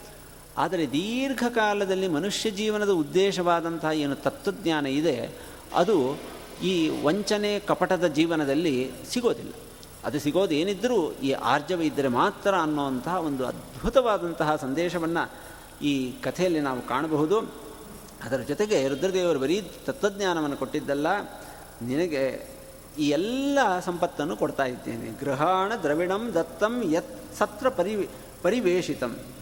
ಇತ್ಯುಕ್ತ ಅಂತರ್ದಧೆ ರುದ್ರೋ ಭಗವಾನ್ ಸತ್ಯವತ್ಸಲಹ ಸತ್ಯ, ಸತ್ಯದಿಂದ ಬಹಳ ಸಂತೋಷ ಪಡ್ತಕ್ಕಂಥ ಸ್ವಭಾವದ ರುದ್ರದೇವರು, ಅವನಿಗೆ ಅದೆಲ್ಲವನ್ನು ಕೊಟ್ಟರು, ಅದು ಸಾಮಾನ್ಯವಾದಿದ್ದಿರಲ್ಲ, ಬೇಕಾದಷ್ಟು ಸಂಪತ್ತಿತ್ತು, ಅದರಿಂದ ಅವನು ಉದ್ಧಾರ ಆದ ಭಾಗವತ ಈ ಕಥೆಯನ್ನು ಹೇಳಿ ಹೇಳುತ್ತೆ, ಇಂಥ ಕಥೆಗಳನ್ನು ಕೇಳಬೇಕು ಜೀವನದಲ್ಲಿ. ಸಣ್ಣ ವಯಸ್ಸಿನಿಂದ ಕೇಳಬೇಕು, ಪುನಃ ಪುನಃ ಕೇಳಬೇಕು. ಪೃಷ್ಠಪದಿ ಮೊದಲಾದ ಕ್ರಮದಲ್ಲಿ ಭಾಗವತವನ್ನು ಕೇಳಬೇಕಾದ್ರೆ ಮತ್ತೆ ಮತ್ತೆ ಈ ಥರದ ಕಥೆಗಳು ಬರ್ತವೆ. ಇದನ್ನು ಕೇಳ್ತಾ ಕೇಳ್ತಾ ಏನಾಗುತ್ತೆ ಅಂದರೆ ಏತತ್ ಸಂಸ್ಮರೇತ್ ಪ್ರಾತಃ ಸಾಯಂಚ ಸುಸಮಾಹಿತ ಕವಿರ್ಭವತಿ ಮಂತ್ರಜ್ಞ ಗತಿಂ ಚೈತಿ ತಥಾತ್ಮನಃ. ಇದನ್ನು ಪ್ರಾತಃ ಕಾಲದಲ್ಲಿ ಸ್ಮರಣೆ ಮಾಡಿಕೊಳ್ಬೇಕು. ಪ್ರಾತಃ ಕಾಲದಲ್ಲಿ ಸ್ಮರಣೆ ಮಾಡಿಕೊಳ್ಳಿಕ್ಕೆ ನೂರಾರು ಕಥೆಗಳಿವೆ. ಅದನ್ನು ಎಷ್ಟು ಅಂತ ಸ್ಮರಣೆ ಮಾಡಿಕೊಳ್ಳೋಣ ಅಂತ ಅನಿಸ್ಬಹುದು. ಅದಕ್ಕೆ ಯಾವ ಯಾವ ಫಲ, ಯಾವ ಯಾವ ಕಥೆಗೆ ಹೇಳಿದ್ದಾರೆ ನಮಗೆ ಯಾವ ತರಹದ ಕಷ್ಟ ಇದೆ ಅಥವಾ ನಮಗೇನು ಉದ್ದೇಶ ಇದೆ, ಆ ಸಂದರ್ಭದಲ್ಲಿ ಅದಕ್ಕೆ ಸಂಬಂಧಪಟ್ಟಂಥ ಕಥೆಯನ್ನು ವಿಶೇಷವಾಗಿ ಸ್ಮರಣೆ ಮಾಡಬೇಕು ಅಂತ ಇದರ ತಾತ್ಪರ್ಯ. ಅದರಿಂದ ಈಗ ಜೀವನದಲ್ಲಿ ನಾನು ವಿಶೇಷವಾಗಿ ಮಂತ್ರ ಜಪಾದಿಗಳನ್ನು ನಡೆಸಬೇಕಾಗಿದೆ, ಪ್ರಾಮಾಣಿಕ ಜೀವನವನ್ನು ನಡೆಸಬೇಕಾಗಿದೆ, ಜ್ಞಾನ ಬೇಕಾಗಿದೆ ಅಂತ ಇಂಥ ಉದ್ದೇಶಗಳಿರ್ತಕ್ಕಂಥವರು. ಜೀವನದಲ್ಲಿ ನನ್ನ ಜೀವನದ ಗುರಿಯಾದಂಥ ಒಂದು ಮಟ್ಟದ ತತ್ವಜ್ಞಾನವನ್ನು ಸಂಪಾದನೆ ಮಾಡಬೇಕು ಅನ್ನುವಂತಹ ಇಚ್ಛೆ ಇರತಕ್ಕಂತಹ ವ್ಯಕ್ತಿಗಳು ಈ ಕಥೆಯನ್ನು ಪ್ರಾತಃ ಕಾಲದಲ್ಲಿ ವಿಶೇಷವಾಗಿ ಸ್ಮರಣೆ ಮಾಡಬೇಕು. ಅದರಿಂದ ತಾವು ಮಾಡತಕ್ಕಂಥ ಯಾವುದೋ ಕೆಲವು ಮಂತ್ರಗಳಿರಬಹುದು. ಅದರ ಒಂದು ವಿಶೇಷವಾದಂಥ ಜ್ಞಾನ ಅವರಿಗೆ ಲಭಿಸ್ತದೆ. ಅದರ ಫಲ ಲಭಿಸ್ತದೆ. ಗತಿಂಚೈತಿ ತಥಾತ್ಮನಃ. ಇದೊಂದು ಬಹಳ ಮುಖ್ಯವಾದಂಥ ಫಲ. ಜೀವನದ ಗುರಿ, ತನ್ನ ಬಗ್ಗೆ ಅರಿವು, ಭಗವಂತನ ಅರಿವು ಅದು ವಿಶೇಷವಾಗಿ ಜೀವನದಲ್ಲಿ ಆಗತ್ತೆ ಅಂತ ಹೀಗೆ ನಾಭಾಗನ ಒಂದು ಚರಿತ್ರೆಯನ್ನು ಹೇಳಿದ್ದಾರೆ. ಆ ಸಂಪತ್ತು ಅವನಿಗೆ ಎಷ್ಟು ಸಿಕ್ಕಿತ್ತು ಅಂತಂದರೆ ಅದನ್ನು ತಗೊಂಡು ಹೋಗಿ ಅವನಿಗೆ ಬೇರೆ ಏನು ಆಸ್ತಿ ಸಿಕ್ಕಿರಲಿಲ್ಲಲ್ಲ. ಅದರಿಂದ ಅವನು ಒಂದು ಚಿಕ್ಕ ಪಟ್ಟಣವನ್ನು ಕಟ್ಟಿ ಮಾಡಿ ಅವನು ಒಬ್ಬ ರಾಜ ಆದ ನಾಭಾಗ ಏನೂ ಇಲ್ಲದೆ ಇದ್ದಂಥವನು ರಾಜನಾದ. ಅವನ ಮಹಿಮೆ ಎಂಥದ್ದು ನಾಭಾಗನದು ಪ್ರಾಮಾಣಿಕತೆಯ ಫಲ ಎಂಥದ್ದು ಅಂತಂದರೆ, ಅವನಿಗೆ ಅಂಬರೀಷ ಚಕ್ರವರ್ತಿ ಅವನು ಮಗನಾಗಿ ಹುಟ್ಟಿದ್ದಾನೆ. ಅಂಬರೀಷನ ಚರಿತ್ರೆ ಭಾಗವತದ ಅತ್ಯಂತ ರೋಚಕವಾದ ಕಥೆಗಳಲ್ಲಿ ಒಂದು ಬಹಳ ಪ್ರಸಿದ್ಧವಾದದ್ದು. ಅದನ್ನು ನಾವು ವಿಸ್ತಾರವಾಗಿ ನೋಡಬೇಕಾಗಿಲ್ಲ, ಪ್ರಸಿದ್ಧವಾದದ್ದು. ಏಕಾದಶಿ ವ್ರತವನ್ನು ಮಾಡಿ, ಏಕಾದಶಿ ಮಹಿಮೆಯನ್ನು ಜಗತ್ತಿಗೆ ತಿಳಿಸಿಕೊಟ್ಟಂತಹ ಮಹಾನುಭಾವ, ಭಗವಂತ, ಭಗವದ್ಭಕ್ತರು ಅವರ ಮಹಿಮೆ, ಭಗವದ್ಭಕ್ತರ ಮೇಲೆ ಭಗವಂತನಿಗೆ ಇರತಕ್ಕಂತಹ ದೃಷ್ಟಿಕೋನ, ಇದೆಲ್ಲವನ್ನು ಅತ್ಯಪೂರ್ವವಾಗಿ ಸೆರೆ ಹಿಡಿತಕ್ಕಂತಹ ಕಥೆ, ಅಂಬರೀಷನ ಕಥೆ. ಅವನ ಕಥೆ ನಮಗೆ ಗೊತ್ತಿದೆ. ಅವನು ದೊಡ್ಡ ರಾಜನಾಗಿದ್ದ. ಏಕಾದಶಿ ವ್ರತ ಅದರ ಉದ್ಯಾಪನೆ ಮಾಡ್ತಾ ಇದ್ದ ಅನ್ನೋ ಥರದ ಮಾತು ಇಲ್ಲಿ ಬಂದಿದೆ. ಅದಕ್ಕೆ ಒಂದು ಎಚ್ಚರಿಕೆಯನ್ನು ವ್ಯಾಖ್ಯಾನಗಳಲ್ಲಿ ಕೊಡ್ತಾರೆ. ಇದೇನಿದು ಉದ್ಯಾಪನೆ ಮಾಡಿದ ಮೇಲೆ ಮತ್ತೆ ಅದನ್ನು ಮಾಡಬೇಕಾಗಿಲ್ಲ. ಆ ಥರ ಏಕಾದಶಿ ಒಂದು ವರ್ಷ ಮಾಡಿಬಿಟ್ಟು ಅವನು ಬಿಟ್ಟಿದ್ದು ಅಂತಲ್ಲ. ಏಕಾದಶಿ ಕಾಮ್ಯವೂ ಆಗತ್ತೆ, ನಿತ್ಯವೂ ಆಗಿದೆ. ನಿತ್ಯ ಅಂತಂದರೆ ಪ್ರತಿಫಲದ ಅಪೇಕ್ಷೆ ಇಲ್ಲದೆ ಎಲ್ಲರೂ ಕಡ್ಡಾಯವಾಗಿ ಮಾಡಬೇಕಾದಂಥ ವ್ರತ. ಅದರ ಜೊತೆಗೆ ಏನಾದರೂ ಒಂದು ಉದ್ದೇಶವನ್ನು ಇಟ್ಟುಕೊಂಡು ವಿಶೇಷ ನಿಯಮಗಳ ಜೊತೆಗೆ ಆ ಏಕಾದಶಿ ವ್ರತವನ್ನು ಮಾಡಲಿಕ್ಕೆ ಬರ್ತದೆ. ಅದಕ್ಕೋಸ್ಕರನೇ ಪಂಚಾಂಗಗಳಲ್ಲಿ ಅದರ ಫಲವನ್ನು ಹಾಕಿರ್ತಾರೆ. ಮೋಕ್ಷದ, ಕಾಮದ ಪುತ್ರದ ಅಂತ ಹೀಗೆಲ್ಲ. ಅಂಥ ಕಾಮನೆ ಇಟ್ಟುಕೊಂಡು ಆ ವ್ರತವನ್ನು ಪಾಲನೆ ಮಾಡಬೇಕಾದ್ರೆ ವಿಶೇಷ ನಿಯಮಗಳನ್ನು. ಅಂದರೆ ದಶಮಿ, ಏಕಾದಶಿ, ದ್ವಾದಶಿ ಮೂರು ದಿವಸಗಳಲ್ಲಿ ದಶಮಿ ಒಂದು ಊಟ, ದ್ವಾದಶಿ ಒಂದು ಊಟ ಅಂತ ಹೀಗೆ ಏನು ವಿಶೇಷವಾದಂತಹ ನಿಯಮಗಳನ್ನು ಹೇಳಿದ್ದಾರೆ. ಆ ನಿಯಮಗಳನ್ನೆಲ್ಲ ಪಾಲನೆ ಮಾಡಿಕೊಂಡು ಅದನ್ನು ಮಾಡಿ ಅದನ್ನು ಒಂದು ವರ್ಷದ ಕೊನೆಗೆ ಉದ್ಯಾಪನೆ ಮಾಡಿ ಸಮರ್ಪಣೆ ಮಾಡ್ತಕ್ಕಂತಹ ಕೆಲಸವನ್ನು ಅವನು ಮಾಡ್ತಾ ಇದ್ದ ಅಂತ ನಾವು ತಿಳಿಬೇಕು. ಈ ಅಂಬರೀಷ ರಾಜ ಅವನು ಸಾಮಾನ್ಯನಾಗಿರಲಿಲ್ಲ, ದೊಡ್ಡ ಚಕ್ರವರ್ತಿಯಾಗಿದ್ದ. ಅವನದೊಂದು ವಿಶೇಷವನ್ನು ಹೇಳ್ತಾರೆ. ಬೇರೆ ರಾಜರಲ್ಲಿ ಸ್ವಲ್ಪ ಸ್ವಲ್ಪ ಇದ್ದರೂ ಇವನಲ್ಲಿ ವಿಶೇಷವಾಗಿ ಅದನ್ನು ವರ್ಣನೆ ಮಾಡಿದ್ದಾರೆ. ಏನು ಅಂತಂದರೆ, ಅಂಬರೀಷೋ ಮಹಾಭಾಗ ಸಪ್ತದ್ವೀಪವತೀಂ ಮಹೀಂ ಅವ್ಯಯಾಂಚ ಶ್ರಿಯಂ ಲಬ್ಧ್ವ. ವಿಭವಂಚ ಅತುಲಂ ಭುವಿ ಮೇನೆ ಅತಿ ದುರ್ಲಭಂ ಪುಂಸಾಂ ಸರ್ವಂ ತತ್ ಸ್ವಪ್ನ ಸಂವಿತಂ ವಿದ್ವಾನ ವಿಭವ ನಿರ್ವಾಣಂ ತಮೋ ವಿಶತಿ ಅವನು ತನ್ನ ರಾಜ್ಯವನ್ನು ಬೆಳೆಸ್ತಾ ಬೆಳೆಸ್ತಾ ಸಪ್ತದ್ವೀಪವತಿಯಾದಂತಹ ಭೂಮಿಗೆ ಅವನು ಒಡೆಯನಾಗಿ ಬಿಟ್ಟ ಅಷ್ಟು ದೊಡ್ಡ ರಾಜನಾದ. ಒಂದು ಸ್ವಲ್ಪ ದುಡ್ಡು ಬಂದರೆ, ಕೋಟಿ ಕೋಟಿ ದುಡ್ಡು ಬಂದ್ರೇ ತಲೆ ಕೆಡುತ್ತೆ. ಅಂತಹದರಲ್ಲಿ ಇಷ್ಟು ಸಂಪತ್ತಿದ್ದರೂ ಕೂಡ ಅವನಿಗೆ ಯಾವಾಗಲೂ ಒಂದು ಎಚ್ಚರಿಕೆ ಇತ್ತಂತೆ. ಈ ಸಂಪತ್ತು ತಲೆ ಕೆಡಿಸುತ್ತೆ ಇದು ಅಜ್ಞಾನಕ್ಕೆ, ಮೋಹಕ್ಕೆ ಕಾರಣವಾಗತ್ತೆ ಅನ್ನೋ ಎಚ್ಚರಿಕೆ ಇತ್ತು. ಅವನಿದೆಲ್ಲವನ್ನು ಸ್ವಪ್ನದಂತೆ ಕಾಣ್ತಾ ಇದ್ದ. ಹೇಗೆ ನಾವು ಸ್ವಪ್ನದಲ್ಲಿ ರಾಜರಾಗಿಯೋ, ಇನ್ನೇನೋ ಆಗಿಯೋ ಮೆರೆದರೆ, ಅದು ಕೆಲವು ಕ್ಷಣಗಳವರೆಗೆ ಮಾತ್ರನೋ, ಹಾಗೆ ಒಬ್ಬ ಜೀವನ ಅನಂತ ಕಾಲದ ಪ್ರವಾಹದಲ್ಲಿ, ಪ್ರಯಾಣದಲ್ಲಿ, ಈ ರಾಜ್ಯ, ಈ ಒಂದು ಜನ್ಮದಲ್ಲಿ, ಈ ಕಾಲದಲ್ಲಿ ಸಿಕ್ಕಿರತಕ್ಕಂತಹ ಎಲ್ಲ ವೈಭವವೂ ಕೂಡ ನಶ್ವರ. ಅಂದರೆ ತಾತ್ಕಾಲಿಕ, ಸ್ವಪ್ನದಂತೆ ತಾತ್ಕಾಲಿಕ. ಇದು ಕೊನೆ ತನಕ ಬರೋದಿಲ್ಲ. ಈ ಜನ್ಮ ಆದಮೇಲೆ ಇದೇ ಸಂಪತ್ತು ಇರೋದಿಲ್ಲ. ಮುಂದಿನ ಜನ್ಮದಲ್ಲಿ ಇದೇ ಇರುತ್ತೆ ಅಂತಿಲ್ಲ. ಹಾಗಾದರೆ ಜನ್ಮ ಜನ್ಮಾಂತರಕ್ಕೂ, ಅನಂತ ಕಾಲಕ್ಕೂ ನನಗೆ ಸಿಗೋದು ಏನು ಅಂತಂದರೆ ಭಗವಂತನ ಅನುಗ್ರಹ. ಅದರಿಂದ ಏನು ಸಿಗುತ್ತೋ ಅದೇ ನಿಜವಾದಂಥ ಅದೇ ಪಾರಮಾರ್ಥಿಕವಾದದ್ದು. ಉಳಿದದ್ದೆಲ್ಲ ಅಪಾರಮಾರ್ಥಿಕ. ಈ ಥರದ ಶಬ್ದಗಳು ಬರ್ತವೆ. ಅಪಾರಮಾರ್ಥಿಕ ಅಂತಂದರೆ ಸುಳ್ಳು ಅಂತ ಅರ್ಥ ಅಲ್ಲ. ತಾತ್ಕಾಲಿಕ ಅಂತರ್ಥ. ನಿಜವಾಗಿ ಕೆಲಸ ಮಾಡೋದಿಲ್ಲ. ಕೊನೆಯ ತನಕ ಕೆಲಸ ಮಾಡೋದಿಲ್ಲ. ಕೊನೆಯ ತನಕ ಉಳಿಯೋದು ಯಾವುದು? ಭಗವಂತನ ಅನುಗ್ರಹ. ಆದ್ದರಿಂದ ಭಗವಂತನ ದಯೆಯಿಂದ ಇದಿಷ್ಟು ಸಿಕ್ಕಿದೆ. ಇದನ್ನು ನಾನು ಸರಿಯಾಗಿ ಭಗವಂತನ ಪ್ರೀತಿಗೋಸ್ಕರ ಉಪಯೋಗಿಸಬೇಕು ಅನ್ನೋ ರೀತಿಯಲ್ಲಿ ಆ ದೃಷ್ಟಿಕೋನದಲ್ಲೇ ಅವನ ಜೀವನವನ್ನು ನಡೆಸ್ತಾ ಇದ್ದಂತೆ. ಹೀಗಾಗಿ ಸವೈ ಮನಃ ಕೃಷ್ಣಪದಾರವಿಂದಯೋ ವಚಾಂಸಿ ವೈಕುಂಠಗುಣಾನುವರ್ಣನೆ ಕರೌ ಮಾರ್ಜನಾದಿಷು ಶ್ರುತಿಂ ಚಕಾರ ಅಚ್ಯುತ ಸತ್ಕಥೋದಯೇ. ಯಾವ ಯಾವ ಇಂದ್ರಿಯಗಳಿಂದ ಯಾವ ಯಾವ ಕೆಲಸವನ್ನು ಮಾಡಬೇಕು ಅಂತ ಇದೆಯೋ ಅದನ್ನು ಅದಕ್ಕೆ ಉಪಯೋಗಿಸ್ತಾ ಇದ್ದ. ವಿಶೇಷವಾಗಿ ಹೇಳ್ತಾರೆ, ಅಷ್ಟು ದೊಡ್ಡ ರಾಜ ಪ್ರತಿ ದಿವಸ ತನ್ನ ದೇವರ ಮನೆಯನ್ನು ತಾನೇ ಒರೆಸ್ಕೊಳ್ತಾ ಇದ್ದ ಅಂತ. ಅವನಿಗೆ ಅಷ್ಟೆಲ್ಲ ವೈಭವ ಇದ್ದರೂ ಅವನು ಶಬ್ದ ಬಳಸ್ತಾರೆ, ಅಕ್ಷಯ್ಯ ರತ್ನಾಭರಣಾಯುಧಾದಿಷು ಅನಂತ ಭೋಗೇಶು ಅಕರೋದ ಅಸನ್ಮತಿಂ, ಇದೆಲ್ಲ ಅಸತ್ ಅಂತ ಅವನು ಬುದ್ಧಿಯನ್ನಿಟ್ಟಿದ್ದ ಅಸತ್ ಅಂತಂದರೆ ಸುಳ್ಳು ಅಂತ ಅರ್ಥ ಅಲ್ಲ, ಅಮಂಗಲ.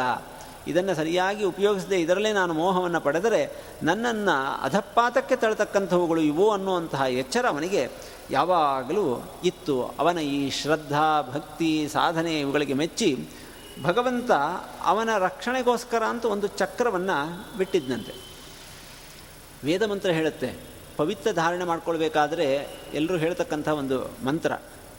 ಪವಿತ್ರಂತೆ ವಿತತಂ ಬ್ರಹ್ಮಣಸ್ಪತೆ. ಹೇ ಭಗವನ್, ನಿನ್ನ ಆ ಚಕ್ರ ಪವಿತ್ರವ, ಪವಿತ್ರ ಅಂತ ಅದಕ್ಕೆ ಹೆಸರು. ಪವಿತ್ರ ಅಂದರೆ ಚಕ್ರ. ಅದು ವಿತತಂ. ಈ ಲೋಕದಲ್ಲಿ ಎಲ್ಲ ಕಡೆ ಹರಡಿಕೊಂಡಿದೆ ಅಂತ. ಭಗವಂತನ ಆಯುಧ ವೇದಮಂತ್ರ ಹೇಳುವಂತೆ ತನ್ನ ಭಕ್ತರ ರಕ್ಷಣೆಗೋಸ್ಕರ ಇದ್ದೇ ಇರ್ತದೆ. ಅದನ್ನು ವಿಶೇಷವಾಗಿ ಅಂಬರೀಷ ರಾಜನ ರಕ್ಷಣೆಗೆ ಬಿಟ್ಟಿದ್ದಾರೆ. ಅದರಿಂದಲೇ ಅನಾಥೋ ದೇವರಕ್ಷಿತ ಅಂತ. ಕೆಲವರಿಗೆಲ್ಲ ಬೇಕಾದಷ್ಟು ಅಂಗರಕ್ಷಕರು, ಅವರು ಇವರು ಬೇಕಾದ್ದಿರುತ್ತೆ. ಆದರೆ ಎಲ್ಲ ಜನಸಾಮಾನ್ಯರಿಗೆ ಮನೆಯಿಂದ ಹೊರಗೆ ಹೋಗಬೇಕಾದರೆ ಏನು ರಕ್ಷಣೆ ಅಂತ ದೊಡ್ಡ ಚಿಂತೆ ಇರುತ್ತೆ.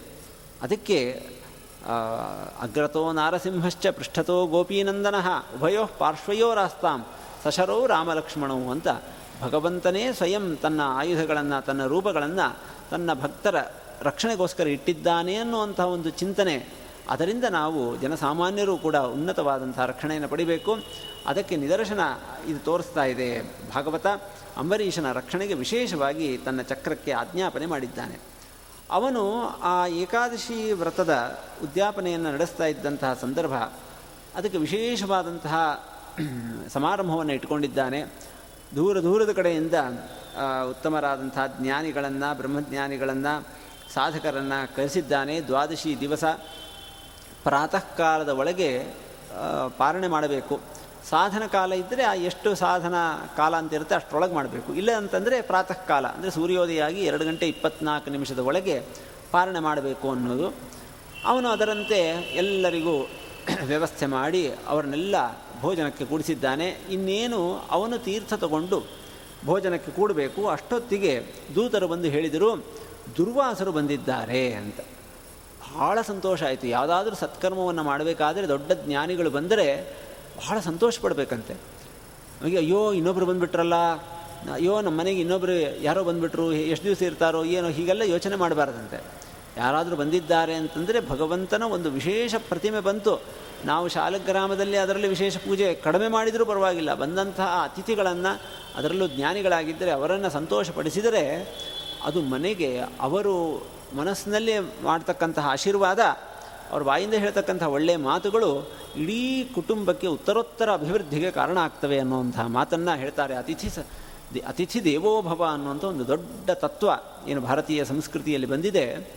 ಅದನ್ನು ಇಲ್ಲಿ ತೋರಿಸ್ತಾ ಇದ್ದಾನೆ ಅಂಬರೀಷ ಮಹಾರಾಜ. ದುರ್ವಾಸನಂತಹ ಜ್ಞಾನಿಗಳು ಬಂದಾಗ ಬಹಳ ಸಂತೋಷಪಟ್ಟು, ಸ್ವಾಮಿನ್, ನೀವು ಬನ್ನಿ ನಿಮ್ಮ, ನಿಮಗೆ ತೀರ್ಥ ಕೊಟ್ಟು ಪಾರ, ನಿಮ್ಮ ಪಾರಣೆ ಮಾಡಿ, ಮಾಡಿದ ಮೇಲೆ ನಾನು ಕೂಡ್ತೀನಿ. ನಿಮ್ಮ ಅನ್ನಿಕವನ್ನು ಮುಗಿಸ್ಕೊಂಡು ಬನ್ನಿ ಅಂತ ಹೇಳಿದರು. ದುರ್ವಾಸರು ಆ ಕಡೆ ಹೋಗಿದ್ದಾರೆ.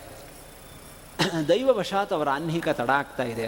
ಅವನು ವಿಶೇಷವಾದಂತಹ ವ್ರತವನ್ನು ಅನುಷ್ಠಾನ ಮಾಡಿ ಆ ಕಾಲದ ಒಳಗೆ ಅದನ್ನು ತೀರ್ಥ ತಗೊಂಡು ಪಾಲನೆ ಮಾಡಬೇಕು ಅಂತ ಕಾಯ್ತಾ ಇದ್ದವನು. ತಡ ಆಗ್ತಾ ಇದೆ.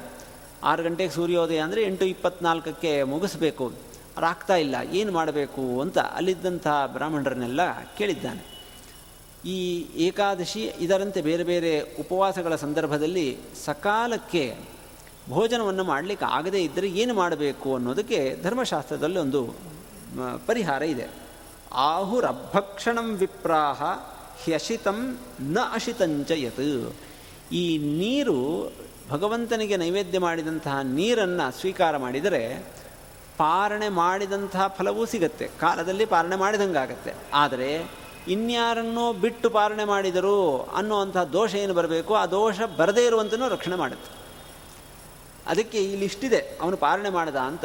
ಇದಕ್ಕೆ ಜ್ಞಾನಿಗಳು ಹೇಳ್ತಾರೆ, ಆ ಏನು ತೀರ್ಥ ತಗೊಳ್ಳು. ತೀರ್ಥ ತಗೊಳ್ಳದೆ ಪಾಲನೆ ಮಾಡಿದರೆ ಅದಕ್ಕೂ ಮಹತ್ವ ಇಲ್ಲ. ಆದ್ದರಿಂದ ಇಂತಹ ಸಂದರ್ಭ ಬಂದಾಗ ತೀರ್ಥವನ್ನು ವಿಭಾಗ ಮಾಡಿ ಆ ಇನ್ನೊಂದು ತೀರ್ಥ ಬೇರೆ ಪಾತ್ರೆಯಲ್ಲಿ ಹಾಕ್ಕೊಂಡು ಆ ತೀರ್ಥವನ್ನು ಸ್ವೀಕಾರ ಮಾಡಿ ಆಮೇಲೆ ಪಾಲನೆ ಮಾಡಬೇಕು.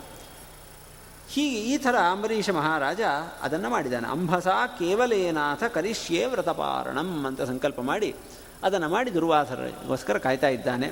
ದುರ್ವಾಸರು ಸ್ವಲ್ಪ ತಡವಾಗಿ ಬಂದರು. ಅವರಿಗೆ ಗೊತ್ತಾಯಿತು ಅವನ ಮುಖದಿಂದ. ದಿವ್ಯ ದೃಷ್ಟಿಯಿಂದ ಗೊತ್ತಾಯಿತು. ಇವನು ನನ್ನನ್ನು ಬಿಟ್ಟು ಪಾರಣ ಮಾಡಿದ್ದಾನೆ ಅಂತ. ಸಿಟ್ಟು ಬಂತು ಅವರಿಗೆ. ಇಡೀ ದುರ್ವಾಸರ ಒಂದು ಪ್ರವೃತ್ತಿ ಇದರ ಇವರ ಕಥೆ, ಇದರ ಹಿಂದಿರ್ತಕ್ಕಂಥ ಸಂದೇಶವನ್ನು ಕೊನೆಗೆ ಹೇಳ್ತಾರೆ. ಸಾಮಾನ್ಯ ವ್ಯಕ್ತಿಗಳೇ ಇಂತಹದ್ದನ್ನು ಮಾಡಲಿಕ್ಕೆ ಹಿಂಜರಿಬೇಕಾದ್ರೆ ದುರ್ವಾಸರಂಥವ್ರು ಹೀಗೆ ಹೇಗೆ ಮಾಡಿದರು ಅಂತ ಪ್ರಶ್ನೆ ಬರಬಹುದು. ಅವರು ಅದರಂತೆ ನಡ್ಕೊಂಡಿದ್ದಾರೆ ಮನುಷ್ಯರಂತೆ. ನಡ್ಕೊಂಡು ಅವರು ಹೇ, ನನ್ನನ್ನು ಬಿಟ್ಟು ನೀನು ಪಾಲನೆ ಮಾಡಿದ್ದಿ, ಇದು ನಿಂದು ಸರಿಯಿಲ್ಲ, ನಿನಗೆ ಸಂಪತ್ತಿನ ಮದ ಇದೆ ಅಂತ ಗಮನಿಸಬೇಕು. ಯಾವ ಅಂಬರೀಷ ಚಕ್ರವರ್ತಿ ಸಂಪತ್ತಿನ ಮದ ತನ್ನ ಹತ್ತಿರನೂ ಸೋಂಕಬಾರದು ಅಂತ ಹೇಳಿ ಜೀವನ ನಡೆಸಿದ್ನೋ, ಅಂಥವನ ಮೇಲೆ ಬಂದಂತಹ ಆರೋಪ, ನಿನಗೆ ಸಂಪತ್ತಿನ ಮದ ಇದೆ, ಶ್ರಿಯಾಮತ್ತಸ್ಯ ಪಶ್ಯತ ಅಂತ ಅವರು ಸಿಟ್ಟಿನಿಂದ ಮಾತನ್ನು ಹೇಳ್ತಿದ್ದಾರೆ. ಅನೇಕ ಜನರಿಗೆ ಜೀವನದಲ್ಲಿ ಹೇಗಾಗತ್ತೆ. ಯಾವುದು ಆಗಬಾರದು, ಎಂಥದ್ದು ತಮ್ಮ ಜೀವನದಲ್ಲಿ ಬರಬಾರ್ದು ಅಂತ ಅವರು ಜೀವನ ನಡೆಸಿರ್ತಾರೋ ಅಂತಹ ಆಪಾದನೆಗಳೆಲ್ಲ ಅವ್ರ ಮೇಲೆ ಬಂದುಬಿಡ್ತದೆ. ಅಂತಹ ಒಂದು ಸಂದರ್ಭ. ಅದನ್ನು ಅವರು ಸಿಟ್ಟು ಮಾಡಿಕೊಂಡಿದ್ದು, ಬೈದಿದ್ದು ಅಷ್ಟೇ ಅಲ್ಲದೇನೆ ತಮ್ಮ ತಪಶಕ್ತಿಯಿಂದ ಆ ಜಟೆಯಲ್ಲಿದ್ದಂತಹ ಒಂದು ಕೂದಲನ್ನು ಕಿತ್ತಿ, ಎತ್ತಿ ಜೋರಾಗಿ ನೆಲದ ಮೇಲೆ ಎಸೆದು ಅದರಿಂದ ಒಂದು ಭೂತ, ಒಂದು ಕೃತ್ಯ ಅದನ್ನು ಸೃಷ್ಟಿ ಮಾಡಿದ್ದಾರೆ. ಅದಕ್ಕೆ ಆದೇಶ ಕೊಟ್ಟಿದ್ದಾರೆ. ಹೋಗಿ ಇವನನ್ನು ಸುಡು ಅಂತ ಹೇಳಿ. ಅದು ಒಳ್ಳೆ ಬೆಂಕಿ ಥರ ಅಂಬರೀಷನ ಮಹಾರಾಜನ ಹತ್ರ ಹೀಗೆ ಬರ್ತಾ ಇದೆ. ಅಷ್ಟೊತ್ತಿಗೆ ಅವನ ರಕ್ಷಣೆಗಿದ್ದಂತಹ ಸುದರ್ಶನ ಚಕ್ರ ಬಂದು ಮೊದಲಿಗೆ ಆ ಕೃತ್ಯ ಅಂತ ಏನು ಬಂದಿತ್ತು, ಆ ಬೆಂಕಿ, ಅದನ್ನು ಹೊಡೆದು ಉರುಳಿಸಿದೆ. ಎಲ್ಲರೂ ನೋಡ್ತಾ ಇದ್ದಾರೆ. ಆ ಒಂದು ಬೆಂಕಿ ಬರಬೇಕು, ಅಷ್ಟೊತ್ತಿಗೆ ಆ ಚಕ್ರ ಬಂದು ಅದನ್ನು ಹೊಡೆದು ಉರುಳಿಸಿಬಿಟ್ಟು ಅದು ನಿಂತಲ್ಲೇ ಸ್ವಲ್ಪ ಕ್ಷಣ ನಿಂತು ಆಮೇಲೆ ದುರ್ವಾಸನ ಹತ್ರ ಬಂದಿದೆ. ಹತ್ತಿರ ಹತ್ತಿರ ಬರ್ತಿದ್ದ ಹಾಗೆ ಅವರು ಸ್ವಲ್ಪ ಹಿಂದೆ ಹೋಗಿದ್ದಾರೆ. ಅವ್ರು ಎಷ್ಟು ಹಿಂದೆ ಹೋಗ್ತಾರೆ, ಅಷ್ಟು ಹಿಂದೆ ಅದು ಹೋಗ್ತಾ ಇದೆ. ಅವರು ಮೊದಲು ಹೀಗೆ ಅದಕ್ಕೆ ಅಭಿಮುಖವಾಗಿ ಹಿಂದೆ ಸರದವರು, ಆಮೇಲೆ ಅದಕ್ಕೆ ಬೆನ್ನು ಹಾಕಿ ಓಡ್ತಾ ಇದ್ದಾರೆ. ಅವಾಗ ಅವಾಗ ತಿರುಗಿ ನೋಡ್ತಾರೆ, ಅವರು ಎಲ್ಲಿ ಹೋದರೂ ಅದು ಬರ್ತಾ ಇದೆ. ಅವರು ಯಾವುದೋ ಅಲ್ಲಿ ಹೋದರು, ಯಾವುದೋ ಗುಹೆ ಒಳಗೆ ಹೋದರು, ಗುಹೆ ಒಳಗೂ ಬಂತು ನದಿ ಒಳಗೆ ಹೋದರು, ನೀರೊಳಗೆ ಮುಳುಗಿದ್ರು, ಅಲ್ಲಿಯೂ ಬಂತು, ಇದೇನು ಗತಿ ಬಂತು ಅಂತ ಹೇಳಿ ಅವರು ಕೊನೆಗೆ ಸಾಕಷ್ಟು ಓಡಾಡಿದ ಮೇಲೆ ಇನ್ನು ಇದಕ್ಕೆ ಬಿಡಬಾರ್ದು ಅಂತ ಅವರ ತಪಶಕ್ತಿ ಅಂತಹ ಸಾಮರ್ಥ್ಯ ಇತ್ತು, ಬ್ರಹ್ಮಲೋಕಕ್ಕೆ ಹೋಗಿದ್ದಾರೆ. ಅವರನ್ನು ಕೇಳಿದರು, ಅವ್ರು ಹೇಳಿದರು, ಇದು ನಮ್ಮ ಕೈ ಮೀರಿದಂತಹದ್ದು ಅಂತ. ಕೈಲಾಸಕ್ಕೆ ಹೋದರು, ರುದ್ರದೇವರನ್ನು ಕೇಳಿದರು, ಅವ್ರಿಗೂ ಆಗಲಿಲ್ಲ. ರುದ್ರದೇವರನ್ನು ಮಾತು ಹೇಳಿದರು. ಇದು ವಿಷ್ಣುವಿನ ಚಕ್ರ, ಆದರೆ ನೀನು ವಿಷ್ಣುವಿನ ಹತ್ರನೇ ಹೋಗು ಅಂತ. ತಮೇವ ಶರಣಂ ಯಾಹಿ ಹರಿಸ್ತೇಶಂ ವಿಧಾಸ್ಯತಿ ಆಯಿತು ಅಂತ, ಓ, ನನ್ನ ಸಮಸ್ಯೆ ಪರಿಹಾರ ಆಯಿತು. ಹೋಗಬೇಕು ಅಂಥೇಳಿ ವಿಷ್ಣು ಲೋಕಕ್ಕೆ ಅವರು ಹೋದರು. ಅಲ್ಲಿ ಭಗವಂತ ಕೊಟ್ಟಂತಹ ಉತ್ತರ, ಅದು ಭಕ್ತ ಭಗವಂತರ ಸಂಬಂಧದಲ್ಲಿ ಒಂದು ಸುವರ್ಣಾಕ್ಷರದಲ್ಲಿ ಬರೆದಿಡಬೇಕಾದಂತಹ ಮಾತು. ಹೇಳ್ತಾನೆ, ಅಹಂ ಭಕ್ತಪರಾಧೀನ ಹಿ ಅಸ್ವತಂತ್ರ ಇವದ್ವಿಜ ತಮೇವ ಶರಣಂ ಯಾಹಿ ನಾಭಾಗ ತನಯಮ್ಮುನೆ ಇದು ನನ್ನ ಕೈಯಲ್ಲೂ ಇಲ್ಲ ಅಂತ ಹೇಳ್ತಾ ಇದ್ದಾನೆ. ಆಶ್ಚರ್ಯ ಆಗುತ್ತೆ. ನೀನು ಅಂಬರೀಷನ ಹತ್ರನೇ ಹೋಗು, ಅವನೇ ನಿನ್ನನ್ನು ರಕ್ಷಣೆ ಮಾಡಬಲ್ಲ, ನಾನು ರಕ್ಷಣೆ ಮಾಡಲಿಕ್ಕೆ ಆಗೋದಿಲ್ಲ. ಅಲ್ಲ, ಸರ್ವತಂತ್ರ ಸ್ವತಂತ್ರ, ಭಗವಂತ, ಅವನಲ್ಲಿ ಸ್ವಲ್ಪವೂ ಅಸ್ವಾತಂತ್ರ್ಯ ಇಲ್ಲ, ಅವನು ಯಾರಿಗೂ ಅಧೀನ ಅಲ್ಲ. ಭಗವಂತನ ಆ ವ್ಯಕ್ತಿತ್ವದಲ್ಲೇ ಸೇರ್ಕೊಂಡ್ಬಿಟ್ಟಿದೆ. ಅಂಥದ್ದು ಈ ಮಾತನ್ನು ಹೇಗೆ ಹೇಳಲಿಕ್ಕೆ ಸಾಧ್ಯ ಅಂತಂದರೆ, ಅದಕ್ಕೆ ನಾನೇ ನನಗೊಂದು ಕಟ್ಟುಪಾಡು ಹಾಕ್ಕೊಂಡಿದ್ದೇನೆ. ಭಕ್ತರ ಅಧೀನದಂತೆ ಇದ್ದೇನೆ ನಾನು, ಅಸ್ವತಂತ್ರನಂತೆ ಇದ್ದೇನೆ. ನನಗೆ ನಾನೊಂದು ಕಟ್ಟುಪಾಡು ಹಾಕೊಂಡು, ಒಬ್ಬ ರಾಜ ಬೇಕಾದ್ದು ಮಾಡಬಹುದು, ಅವನು ಮನಸ್ಸಿಗೆ ಬಂದಂತೆ ಮಾಡಬಹುದು, ಆದರೆ ಅವನೊಂದು ಕೆಲವು ನಿಯಮಗಳನ್ನು ಹಾಕ್ಕೊಂಡಿರ್ತಾನೆ ನಾನು ಹೀಗೆ ಮಾಡ್ತೇನೆ, ಹಾಗೆ ಮಾಡ್ತೇನೆ ಹಾಗೆ ಮಾಡ್ತೇನೆ ಅಂತ ಹೇಳಿ. ಹಾಗೆ ನಾನು ಒಂದು ನಿಯಮ ಹಾಕ್ಕೊಂಡಿದ್ದೇನೆ ಭಕ್ತರು ಹೇಗೆ ಹೇಳ್ತಾರೋ ಅವರಿಗೆ ತೊಂದರೆ ಆಗದೇ ಇರುವಂತಲೇ ನಾನು ಇರ್ತೇನೆ. ಅದರಿಂದ ಇಲ್ಲಿ ಭಕ್, ನನ್ನ ಭಕ್ತನಿಗೆ ತೊಂದರೆ ಆಗಿದೆ, ನೀನು ಅವ್ರ ಹತ್ರನೇ ಹೋಗಬೇಕು. ಯಾಕೆ ಭಗವಂತ ಹೀಗೆ ಮಾಡಿದ್ದಾನೆ ಅಂತಂದರೆ ಅವನೇ ಅದಕ್ಕೆ ಕಾರಣ ಕೊಡ್ತಾನೆ. ಭಕ್ತರು ಯಾರು? ಯಾಕೆ ಅವರಿಗೆ ಭಗವಂತ ಅಧೀನ ಹಿತ್ವಾಮಾಮ ಶರಣಂ ಯಾತಾಹ ಕಥಂ ತಾನ್ ತ್ಯಕ್ತು ಮುತ್ಸಹಿ ಮೈ ನಿರ್ಬದ್ಧ ಹೃದಯ ಸಾಧವ ಸಮದರ್ಶಿನ ವಶೇ ಕುರುವಂತಿ ಮಾಂ ಭಕ್ತಿಯ ಸತ್ಸ್ತ್ರೀಯ ಸತ್ಪತಿಂ ಯಥ ಮತ್ಸೇವಾಯಾ ಪ್ರತೀಪಂತೆ ಸಾಲೋಕ್ಯಾದಿ ಚತುಷ್ಟಯಂ ನೆಚ್ಛಂತಿ ಸೇವೆಯಾ ಪೂರ್ಣಾ ಕುತೋನ್ಯತ್ ಕಾಲವಿಪ್ಲುತಂ ಸಾಧವೋ ಹೃದಯಂ ಮಹ್ಯಂ ಸಾಧೂನಾಂ ಹೃದಯಂ ತ್ವಹಂ ಅವರು ನನ್ನ ಹೃದಯ ನನ್ನ ಹೃದಯ ಅವರು. ಅವರ ಹೃದಯದಲ್ಲಿ ನಾನಿದ್ದೇನೆ, ನನ್ನ ಹೃದಯದಲ್ಲಿ ಅವರಿದ್ದಾರೆ. ಯಾಕೆ ಅಂತಂದರೆ ನನಗೋಸ್ಕರ ಎಲ್ಲವನ್ನ ಬಿಡ್ತಾರೆ ಅವರು. ನನ್ನ ಸೇವೆಯಲ್ಲೇ ಪ್ರೀತಿಯನ್ನು ಕಾಣ್ತಾರೆ. ಈ ಪ್ರೀತಿ ಅನ್ನೋದು ಬಹಳ ದುರ್ಲಭವಾದದ್ದು. ತುಂಬ ಕಲುಷಿತವಾಗಿರುತ್ತೆ. ನಮ್ಮ ಪ್ರೀತಿ ಬಾಯಲ್ಲಿ ಏನೋ ಅದನ್ನು ಇದನ್ನು ಹೇಳಬಹುದು. ಕಾಲ ಕಾಲದಲ್ಲಿ ಕಾಲಕಾಲದಲ್ಲಿ ನಮ್ಮ ಪ್ರೀತಿ ಬದಲಾಗ್ತಾ ಇರುತ್ತೆ. ಆದರೆ ಭಗವಂತನನ್ನು ನಾವು ಪ್ರೀತಿಸ್ತಕ್ಕಂಥ ಸಕಲ ವಸ್ತುಗಳಿಗಿಂತ ಹೆಚ್ಚು ಪ್ರೀತಿಸ್ತಕ್ಕಂಥ ಒಂದು ಸ್ಥಿತಿಯನ್ನು ತಲುಪೋದು, ಅದು ಬಹಳ ಕಷ್ಟದ್ದು. ಅದನ್ನು ಭಕ್ತಿ ಅಂತ ಕರೀತಾರೆ. ಆ ಉತ್ಕಟವಾದಂತಹ ಭಕ್ತಿಯ ಸ್ಥಿತಿಗೆ ಹೋದಂತಹ ಆ ಸಾಧಕರು, ಅವರು ಭಗವಂತನನ್ನೇ ಗೆದ್ದು ಬಿಡ್ತಾರೆ. ಆ ಭಗವಂತನಿಗೋಸ್ಕರ ಎಲ್ಲವನ್ನು ತ್ಯಾಗ ಮಾಡ್ತಾರೆ. ಆ ಉನ್ನತ ಮಟ್ಟದ ಭಕ್ತಿಗೆ ಹೋಗೋದಕ್ಕೋಸ್ಕರ ನಮಗೆ ಶಾಸ್ತ್ರ ಅನೇಕ ವ್ರತ ನಿಯಮಗಳನ್ನೆಲ್ಲ ಹೇಳಿಕೊಡುತ್ತೆ. ಯಾಕೆ ನಮ್ಮ ಮನಸ್ಸು ಹಾಗೆ ಸಿಗೋದಿಲ್ಲ. ಅದಕ್ಕೆ ಭಗವಂತನಿಗೋಸ್ಕರ ನಾನು ಏಕಾದಶಿ ಉಪವಾಸ ಮಾಡ್ತೇನೆ. ಭಗವಂತನಿಗೋಸ್ಕರ, ಅವನ ಸಂತೋಷಕ್ಕೋಸ್ಕರ ಕೃಷ್ಣ ಜನ್ಮಾಷ್ಟಮಿ, ಕೃಷ್ಣ ಜಯಂತಿ ವ್ರತವನ್ನು ಅನುಷ್ಠಾನ ಮಾಡ್ತೇನೆ. ಭಗವಂತನಿಗೋಸ್ಕರ ನನಗೆ ತುಂಬ ಇಷ್ಟ ಆದರೂ ಇದನ್ನು ತಿನ್ನೋದಿಲ್ಲ. ಇದನ್ನು ಬಿಡ್ತೇನೆ. ಏನು ಮಾಡಬೇಕಾದರೂ ಭಗವಂತನ ಸ್ಮರಣೆ ಮಾಡ್ತೇನೆ. ಹೀಗೆ ಆ ಉನ್ನತ ಮಟ್ಟದ ಭಕ್ತಿಯನ್ನು ತಲುಪಲಿಕ್ಕೋಸ್ಕರ ಈ ನಿಯಮಗಳನ್ನೆಲ್ಲ ಹಾಕಿಕೊಟ್ಟಿದೆ. ಅದಕ್ಕೆ ಆರಣ್ಯಕಾಚಾರ್ಯರು ಹೇಳ್ತಾರೆ. ಶಾಸ್ತ್ರದಲ್ಲಿ ಹೇಳಿದ್ದಲ್ಲದೇನೆ ಈ ಸಲ ಆ ಚಾತುರ್ಮಾಸದಲ್ಲಿ ಭಗವತ್ ಪ್ರೀತಿಗೋಸ್ಕರ ನಾನು ಯಾವುದನ್ನೋ ಬಿಡ್ತೇನೆ. ಗಯಾಕ್ಕೆ ಹೋಗಿ ಇದನ್ನು ಬಿಟ್ಟು ಬರೋದು ಅಂತಿದೆ. ಅದೇ ಅದರ ಹಿನ್ನೆಲೆಯಲ್ಲಿ ಇರೋದೆಲ್ಲ ಭಗವಂತನ ಸ್ಮರಣೆ ಆಗಬೇಕು. ಯಾರದೋ ಮನೆ ಊಟಕ್ಕೆ ಹೋಗಿದ್ದಾರೆ, ಬೀನ್ಸ್ ಬಿಟ್ಟು ಬಂದಿದ್ದಾರೆ, ಅಲ್ಲಿ ಬೀನ್ಸ್ ಪಲ್ಯ ಮಾಡಿದ್ದಾರೆ.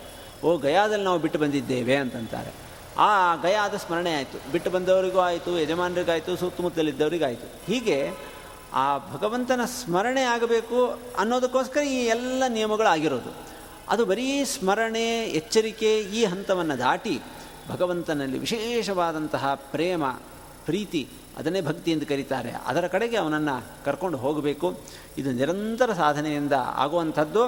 ಅಂಥ ಒಂದು ಭಕ್ತಿಯನ್ನು ತೋರಿಸ್ತಕ್ಕಂತಹ ಜನರ ಮೇಲೆ ನಾನು ಅವರ, ಅವರಂತೆ ಇರೋದು ಅಂತ ನಾನು ತೀರ್ಮಾನ ಮಾಡಿದ್ದೇನೆ. ಅದರಿಂದ ಅಂಬರೀಷನ ಹತ್ರ ನೀವು ಹೋಗಬೇಕು ಅಂತಂದಾಗ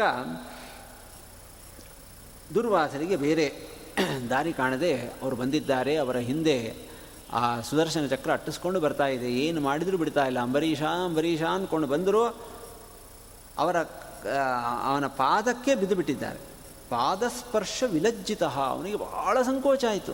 ಛೇ, ಇಂಥ ಜ್ಞಾನಿಗಳು ನನ್ನ ಪಾದಸ್ಪರ್ಶ ಮಾಡಿದರಲ್ಲ ಅಂತ ಬಹಳ ವ್ಯಥೆ ಆಯಿತು. ಅವನು ಅದನ್ನು ಹೆಗ್ಗಳಿಕೆ ಅಂತ ತಿಳ್ಕೊಳ್ಳಿಲ್ಲ. ನೋಡ್ರಿ ಇವರಿಗೆ ಪಾಠ ಆಯಿತು, ನನ್ನನ್ನು ವಿರೋಧ ಮಾಡಿದ್ದಕ್ಕೆ ಹೆಂಗಾಯಿತು? ಹಾಗೆಲ್ಲ ಒಂದು ಸ್ವಲ್ಪನೂ ಯೋಚನೆ ಮಾಡಲಿಲ್ಲ. ಎಂಥ ಉನ್ನತವಾದಂತಹ ಆದರ್ಶ ಅವನದು. ಬಹಳ ಸಂಕೋಚ ಆಯಿತು. ಅವನು ಅಷ್ಟೇ ಅಲ್ಲ, ಹೇಳ್ತಾರೆ, ದುರ್ವಾಸರು ಮತ್ತೆ ಬಂದು ಇಲ್ಲಿ ತಮ್ಮ ಪಾರಣೆಯನ್ನು ಸ್ವೀಕಾರ ಮಾಡೋ ತನಕ, ಆಹಾರ ಸ್ವೀಕಾರ ಮಾಡೋ ತನಕ ನಾನು ಆಹಾರ ಸ್ವೀಕಾರ ಮಾಡೋದಿಲ್ಲ ಅಂತ ಹೇಳಿ ಬರೀ ನೀರು ಕುಡಿದುಕೊಂಡು ಇದ್ದಂತೆ ಮಹಾನುಭಾವ. ಒಂದು ವರ್ಷ ಆಗಿದೆ ಮತ್ತೆ. ಅನ್, ಅಷ್ಟು ಕಾಲ ಅವನು ಹಾಗೇ ಇದ್ದಂತಹ ಮಹಾನುಭಾವ. ಒಂದು ಸ್ವಲ್ಪವೂ ಹೃದಯದಲ್ಲಿ ಕೊಂಕಿಲ್ಲ, ಅಹಂಕಾರ ಇಲ್ಲ. ನನ್ನ ಮಹಿಮೆ ಇಂಥದ್ದು ಅಂತ ಜಗತ್ತಿಗೆ ಗೊತ್ತಾಯಿತು ಅಂತ ಹೇಳಿ ಇಲ್ಲ. ನಮಗೆಲ್ಲ ಒಂದು ಏನೋ ಸಣ್ಣ ಸಾಧನೆ ಮಾಡಿದಾಗ ಅದನ್ನು ಯಾರಾದರೂ ಮೆಚ್ಚಿ ಒಂದು ಹಾರ, ತುರಾಯಿ ಹಾಕಿದರೆ ಮಾಡಿದರೆ ಬಹಳ ಉಬ್ಬಿಬಿಟ್ಟು ಸಂತೋಷದಲ್ಲಿ ಮತ್ತು ಆ ಕೆಲಸವನ್ನು ಮಾಡೋದೇ ಬಿಟ್ಟು ಬಿಡುವಂಥ ಸ್ವಭಾವ ಎಲ್ಲ ಇರುತ್ತೆ. ಅಂಥದ್ದು ಅಂಬರೀಷ ರಾಜನ ಆ ಏನು ಅಸನ್ಮತಿ ಅಂತ ಹಿಂದೆ ಹೇಳಿದ್ದಾರೆ. ಇದೆಲ್ಲ ತಾತ್ಕಾಲಿಕವಾದದ್ದು, ಸ್ವಪ್ನದಂತೆ ಅನ್ನುವಂಥ ಬುದ್ಧಿ ಏನಿದೆ, ಅದು ತುಂಬ ಗಟ್ಟಿಯಾಗಿದ್ದರಿಂದ ಅವನು ಎಲ್ಲ ತರಹದ ಮಹಿಮೆಯನ್ನು ಕೂಡ ತನ್ನದಲ್ಲ, ಇದೆಲ್ಲ ತನ್ನ ಅಂತರಿಮೆ, ಅಂತರ್ಯಾಮಿಯಾಗಿರ್ತಕ್ಕಂತಹ ಭಗವಂತನ ಮಹಿಮೆ ಅಂತ ತಿಳ್ಕೊಂಡು ನಿಶ್ಚಿಂತೆಯಿಂದ ಇದ್ದಂಥ ಮಹಾನುಭಾವ ಅವನಿಗೆ ದುರ್ವಾಸರು ಒಂದು ಪಾದಸ್ಪರ್ಶ ಮಾಡಿದ್ದು ಬಹಳ ವ್ಯಥೆಯಾಗಿದೆ. ಆ ಭಗವಂತನ ಸುದರ್ಶನ ಚಕ್ರವನ್ನು ಅವನು ಸ್ತೋತ್ರ ಮಾಡ್ತಾ ಇದ್ದಾನೆ. ತ್ವಂ ಧರ್ಮ ತ್ವಂ ಧೃತಿ ಸತ್ಯಂ, ತ್ವಂ ಯಜ್ಞ ಅಖಿಲ ತ್ವ ತ್ವಂ ಲೋಕಪಾಲ ಸರ್ವಾತ್ಮ, ತ್ವಂ ತೇಜ ಪೌರುಷಂ ಪರಂ. ಆ ಸುದರ್ಶನ ಚಕ್ರ ಅದು ಒಂದು ಸಾಮಾನ್ಯವಾದಂಥ ಒಂದು ಶಕ್ತಿಯಲ್ಲ ಆ ಶಕ್ತಿಯ ಒಳಗೆ ಮತ್ತೆ ಅನೇಕ ಶಕ್ತಿಗಳು ಸೇರಿಕೊಂಡಿವೆ. ಅದರ ಮಹಿಮೆ ಇವತ್ತು ನಮಗೆ ಅರ್ಥ ಆಗಿದೆ. ಅದರಲ್ಲಿ ಧರ್ಮಶಕ್ತಿ ಇದೆ ಧೈರ್ಯ ಶಕ್ತಿ ಇದೆ, ಸತ್ಯಶಕ್ತಿ ಇದೆ, ಸಕಲ ಯಜ್ಞಗಳನ್ನು ಮಾಡಿಸ್ತಕ್ಕಂಥ ಶಕ್ತಿ ಇದೆ. ಒಂದರೊಳಗೆ ಅನಂತ ಗುಣಗಳನ್ನು ಕಾಣತಕ್ಕಂತಹ ಏನು ಶಾಸ್ತ್ರಕ್ರಮ ಇದೆ, ಅಲ್ಲಿ ಆ ಸುದರ್ಶನ ಚಕ್ರದ ಅಭಿಮಾನಿ ದೇವತೆ, ಅವರು ಒಳಗಿರತಕ್ಕಂತಹ ಸುದರ್ಶನಾಮಕ ಭಗವಂತ, ಅವನ ಮಹಿಮೆ, ಆ ಅಧಿಷ್ಠಾನದಲ್ಲಿ ಏನೇನು ಗುಣಗಳು ಮನಸ್ಸಿಗೆ ಪ್ರೇರಣೆ ಆಗಿವೆ, ಆ ಎಲ್ಲ ಗುಣಗಳನ್ನು ಅಂಬರೀಷ್ ಮಹಾರಾಜ ಚಿಂತನೆ ಮಾಡಿ, ಭಗವಂತನ ಪ್ರಾರ್ಥನೆ ಮಾಡಿದ್ದಾನೆ. ಜೊತೆಗೆ ಒಂದು ಮಾತು ಹೇಳ್ತಾನವನು ಯದ್ಯಸ್ತಿ ದತ್ತಮಿಷ್ಟಂ ವಾ ಸ್ವಧರ್ಮೋ ವಾ ಸ್ವನುಷ್ಠಿತ ಕುಲಂನೋ ವಿಪ್ರದೈವಂ ಚೇತ್ ದ್ವಿಜೋ ಭವತು ವಿಜ್ವರ. ತಾನು ಇಲ್ಲಿ ತನಕ ಮಾಡಿರತಕ್ಕಂತಹ ಸಕಲ ಸಾಧನೆಗಳನ್ನು ಪಣಕ್ಕಿಟ್ಟು ಹೇಳ್ತಾ ಇದ್ದಾನೆ. ನಮ್ಮ ವಂಶದಲ್ಲಿ ಜ್ಞಾನಿಗಳನ್ನು ಅನುಷ್ಠಾನ ಮಾಡಿದ್ದೇ ನಿಜ, ಆದರೆ ಕುಲಂನೋ ವಿಪ್ರದೈವಂ ಚೇತ್. ಯದ್ಯಸ್ತಿ ದತ್ತಂ ನಾನು ದಾನ ಕೊಟ್ಟಿದ್ದು ಹೌದು ಅಂತಾದರೆ, ಯಜ್ಞಯಾಗಾದಿಗಳನ್ನು ನಡೆಸಿದ್ದು ಅಂತಾದರೆ, ಆ ಎಲ್ಲದರ ಬಲ, ಅದು ನಿಜವಾಗಿ ಆಗಿದ್ದರೆ ಈ ಬ್ರಾಹ್ಮಣರಿಗೆ ಬಂದಿರತಕ್ಕಂತಹ ಕಷ್ಟ ನಿವಾರಣೆ ಆಗಲಿ ಅಂತ ಅವನು ಇಷ್ಟು ಪ್ರಾರ್ಥನೆ ಮಾಡ್ತಿದ್ದ ಹಾಗೆ ಆ ಸುದರ್ಶನ ಚಕ್ರ ನಿಧಾನವಾಗಿ ಹಿಂದೆ ಸರಿದಿದೆ. ದುರ್ವಾಸರಿಗೆ ಒಂದು ದಿವ್ಯ ದರ್ಶನ ಆಗಿದೆ. ತನ್ಮೂಲಕ ಭಾಗವತ ಒಂದು ದೊಡ್ಡ ಸತ್ಯವನ್ನು ಕಣ್ಣೆದುರುಗಿಟ್ಟಿದೆ. ಅಹೋ ಅನಂತದಾಸಾನಾಂ ಮಹಿತ್ವಂ ದೃಷ್ಟ ಮಧ್ಯಮೇ ಭಗವಂತನ ಮಹಿಮೆ ಅರ್ಥ ಆಯಿತು ಅಂತ ಅವ್ರ ಬಾಯಿಂದ ಬರಲಿಲ್ಲ. ಅನಂತದಾಸಾನಾಂ ಮಹಿತ್ವಂ ದೃಷ್ಟ ಮಧ್ಯಮೇ ಭಗವದ್ ಭಕ್ತರು ಹೇಗಿರ್ತಾರೆ ಅವ, ಅವರ ಮಹಿಮೆ ಏನು ಅಂತ ಅರ್ಥ ಆಯಿತು. ನಾನು ಇವನಿಗೆ ಅಷ್ಟು ಅನ್ಯಾಯ ಮಾಡಲಿಕ್ಕೆ ಹೊರಟಿದ್ದೆ. ಆದರೆ ಇವನು ಅದನ್ನು ಸ್ವಲ್ಪವೂ ಮನಸ್ಸಿನಲ್ಲಿ ಇಟ್ಟುಕೊಳ್ಳದೆ ನನ್ನ ಕಷ್ಟವನ್ನು ನೀಗಲಿಕ್ಕೆ ಇಷ್ಟು ಸ್ತೋತ್ರಾದಿಗಳನ್ನು ಮಾಡಿದ್ದಾನೆ ಅಂತ ನೋಡಿ ತನ್ನ ಮೂಲಕ, ಅಂಬರೀಷನ ಮೂಲಕ ಭಗವದ್ಭಕ್ತರು ನಿಜವಾಗಿ ಎಂಥ ಸ್ವಭಾವವನ್ನು ಬೆಳೆಸ್ಕೊಳ್ಬೇಕು ಅನ್ನೋಂಥ ಒಂದು ದೊಡ್ಡ ಸಂದೇಶವನ್ನು ಭಾಗವತ ನೀಡ್ತಾ ಇದೆ. ಮುಂದೆ ಅಂಬರೀಷ ಮಹಾರಾಜ ಆ ದುರ್ವಾಸರನ್ನು ಅವರು ಪಾಪ ಬಹಳ ಶ್ರಮಪಟ್ಟಿದ್ದೀರಿ. ನೀವು ಒಂದು ವರ್ಷದಿಂದ ನೀವು ಯಾವ ಆಹಾರವನ್ನು ಸ್ವೀಕಾರ ಮಾಡಿಲ್ಲ. ನೀವು ತಕ್ಷಣ ಬರಬೇಕು ಅಂತ ಹೇಳಿ ಎಲ್ಲರಿಗೆ ಹೇಳಿಸ್ಬಿಟ್ಟು ಅವರಿಗೆ ಚೆನ್ನಾಗಿ ಆತಿಥ್ಯ ಒಳ್ಳೆಯ ಸ್ನಾನವನ್ನು ಮಾಡಿಸಿ, ಅವರಿಗೆಲ್ಲ ಅನುಕೂಲಗಳನ್ನು ಮಾಡಿ ಸಂತೋಷದಿಂದ ಅವರ ಎದುರಿಗೆ ಕೂತು ಅವರ ಭೋಜನವನ್ನು ಮಾಡಿಸಿದ್ದಾನೆ. ಆಮೇಲೆ ತಾನು ಅವರ ಅನುಮತಿಯನ್ನು ಪಡೆದು ತೀರ್ಥ ತೆಗೆದುಕೊಂಡು ಪಾರಣೆಯನ್ನು ಮಾಡಿದ್ದಾನೆ. ಅವರಿಗೆ ದರ್ಶನ, ಸ್ಪರ್ಶನ ಆಲಾಪೈ ಆತಿಥ್ಯೇನ ಆತ್ಮಮೇಧಸ. ಪ್ರೀತೋಸಿ ಅನುಗೃಹೀತೋಸ್ಮಿ ತವ ಭಾಗವತಸ್ಯ ವೈ ಅಂತ ದುರ್ವಾಸರು ಹೇಳ್ತಾರೆ.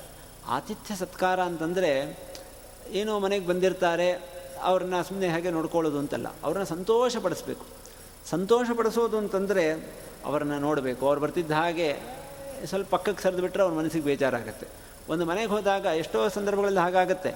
ಹಿರಿಯರು, ಅವ್ರು ಯಾರೋ ಬಹಳ ಆಧಾರದಿಂದ ಸ್ವಾಗತ ಮಾಡ್ತಾರೆ, ಎಲ್ಲ ಮಾಡ್ತಾರೆ. ಆದರೆ ಆ ಮನೆಯಲ್ಲಿರೋ ಇನ್ಯಾರಿಗೋ ಏನೋ ಬೇಜಾರಾಗಿರುತ್ತೆ. ಅವರು ಬಂದವ್ರನ್ನ ಎದುರುಗೊಳ್ದೇನೆ ನೋಡಿದ್ರು, ನೋಡದೇ ಇರೋ ಥರ ಹೋಗಿಬಿಟ್ರೆ ಮನೆಗೆ ಬಂದವರಿಗೆ, ಅಯ್ಯೋ, ನಾವು ಇವ್ರಿಗೆ ಬೇಡವಾದ್ವಿ ಅನ್ನೋ ಭಾವನೆ ಬರುತ್ತೆ. ಅದರಿಂದ ಬಂದವರು ಯಾವ್ದು, ಯಾವುದರಿಂದ ಸಂತೋಷ ಪಡ್ತಾರೆ ಅದರಲ್ಲಿ ಮೊದಲು ದರ್ಶನ.